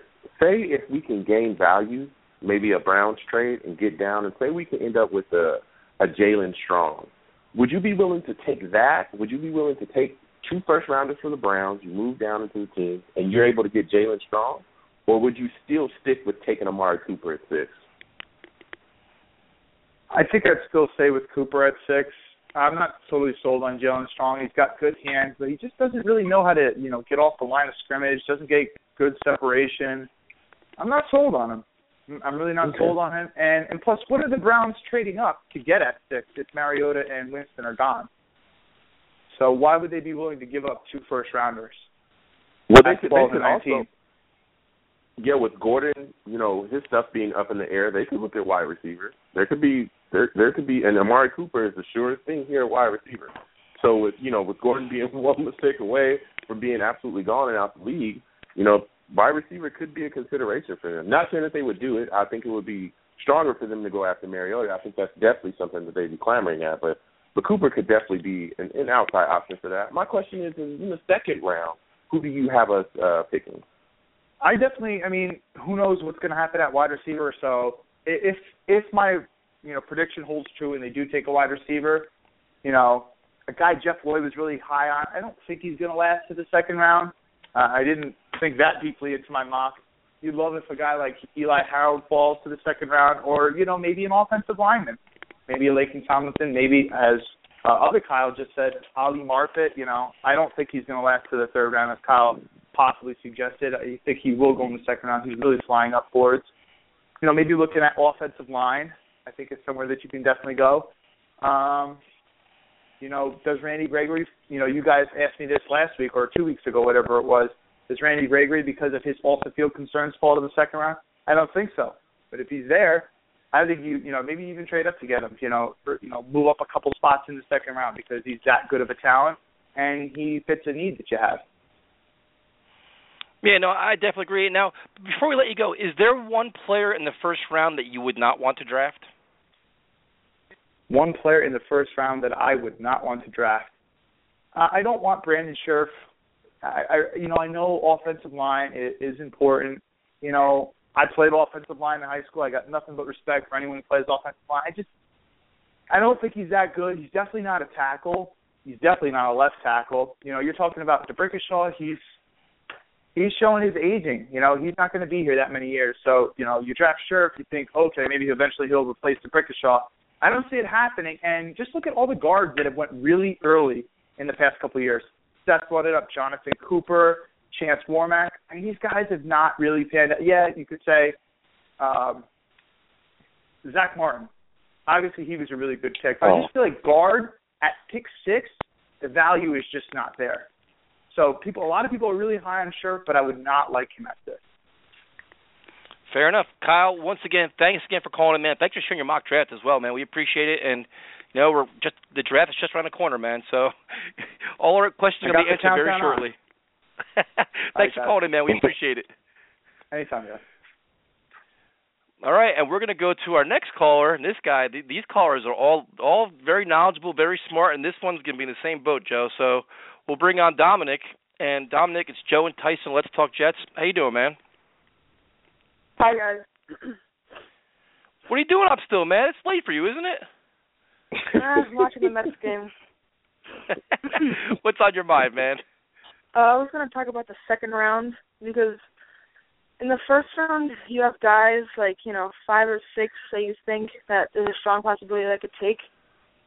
In the second round, it's more of like a mystery. Like you can go offense, defense. It all obviously depends on what you do in the first.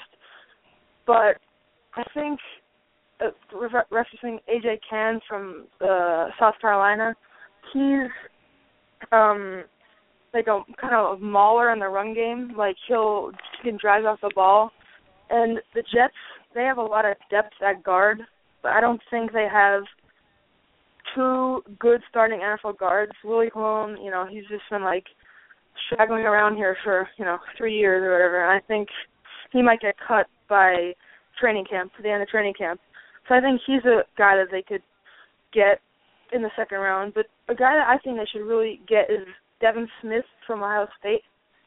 He's a, like a tracks the ball really well, very fast, like a deep threat. The Jets have Decker and Marshall. You could say they're more possession receivers.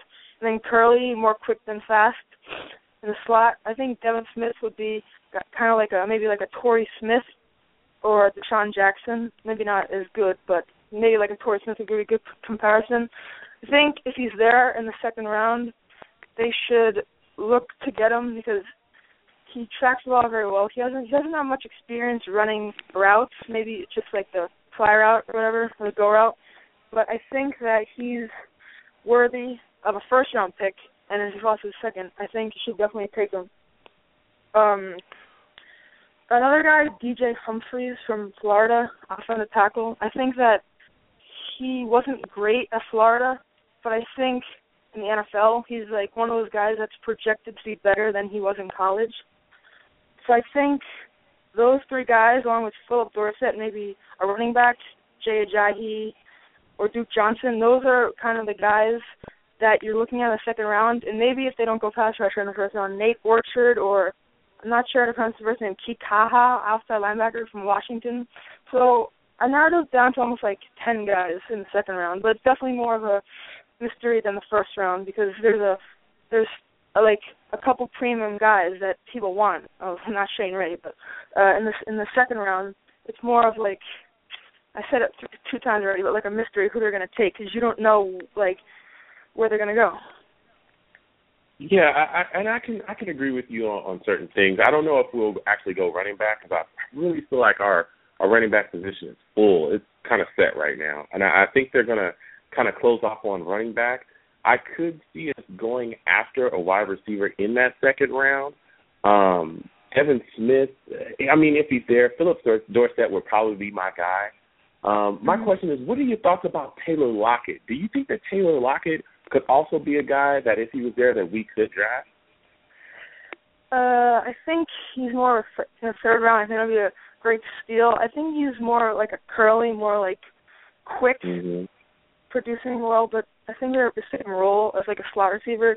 Dorsett would definitely be different than Kerley because he's much faster. He can go deep, uh, run deep routes. So I'm not sure about him in the second round. He's also a third round.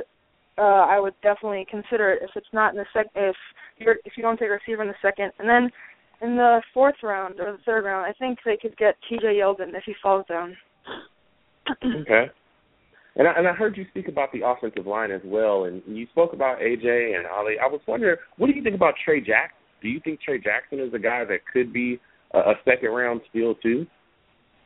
Uh, yeah, I think second and third round is his range. He doesn't mm-hmm. move very well in, in like terms of pulling, like exactly. blocking linebackers. He doesn't move that well. Like he's kind of stiff, I would say, in the hips. Um, but uh, he's definitely more like Cann and Cann in terms of like run blocking strength. I'm not sure how if he's that great in pass blocks, but I think that's definitely it's more about technique than anything because he has all the tools.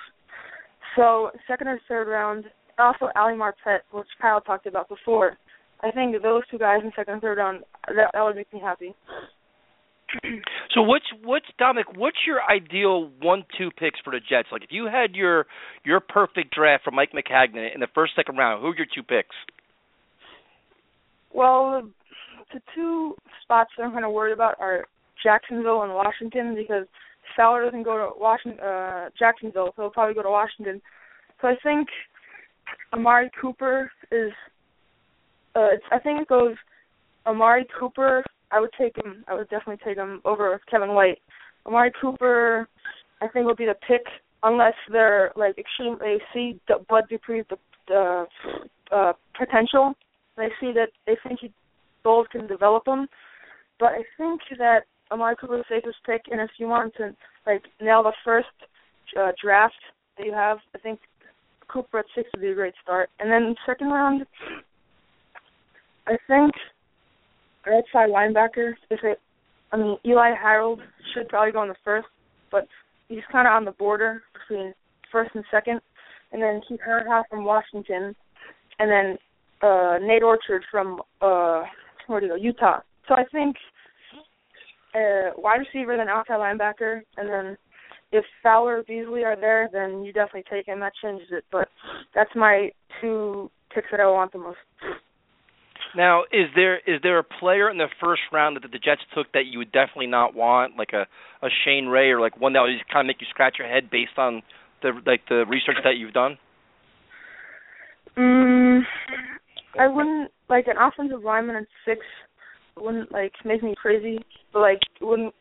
But sorry about that. But it wouldn't like I think an offensive lineman in the first round. I don't know if there's one worse number six. Last year there definitely would be, but this year I don't think offensive line is as good in the draft. So Shane Ray, I don't think he's worth a top six pick, maybe top fifteen, but I don't know about him. Uh, so Shane Ray and offensive line probably. Fair enough, Dominic. Before we let you go, man, you always do a great job each week breaking down players and, and sharing great information. What is it? What is your Twitter handle? It's at at dfitz d F I T Z nine four seven seven. Cool. We'll make sure we get it out there because you you do a great job each week, man. We definitely appreciate you calling in. Thank you. Have a good night, man. You too. Well, Joe, I mean, we just went through a rapid fire group of callers here, and first off, I want to I want to start first off. I start uh, thanking Dalvin Osorio from Turn On The Jets for joining us and giving us good 35 minutes of just sharing his mock draft and insight on all the players, and then to all the callers. I mean, there's strong takes on Geno, Mariota, Winston, Amari Cooper, you name it. We've talked about it, and it's first of all, I appreciate everybody calling but there, there's a lot to talk about, Joe. Wow, it's it's pretty crazy right now. Man, we covered so much. I want to thank all the callers for for calling in, and Devin as well. Just an awesome guy, super knowledgeable, but especially our younger callers too, calling in, just bringing the heat, bringing the knowledge and draft analysis. You guys are awesome, man. Thank you everyone for calling in. Yeah, and we and next week we have a special guest lined up for next week.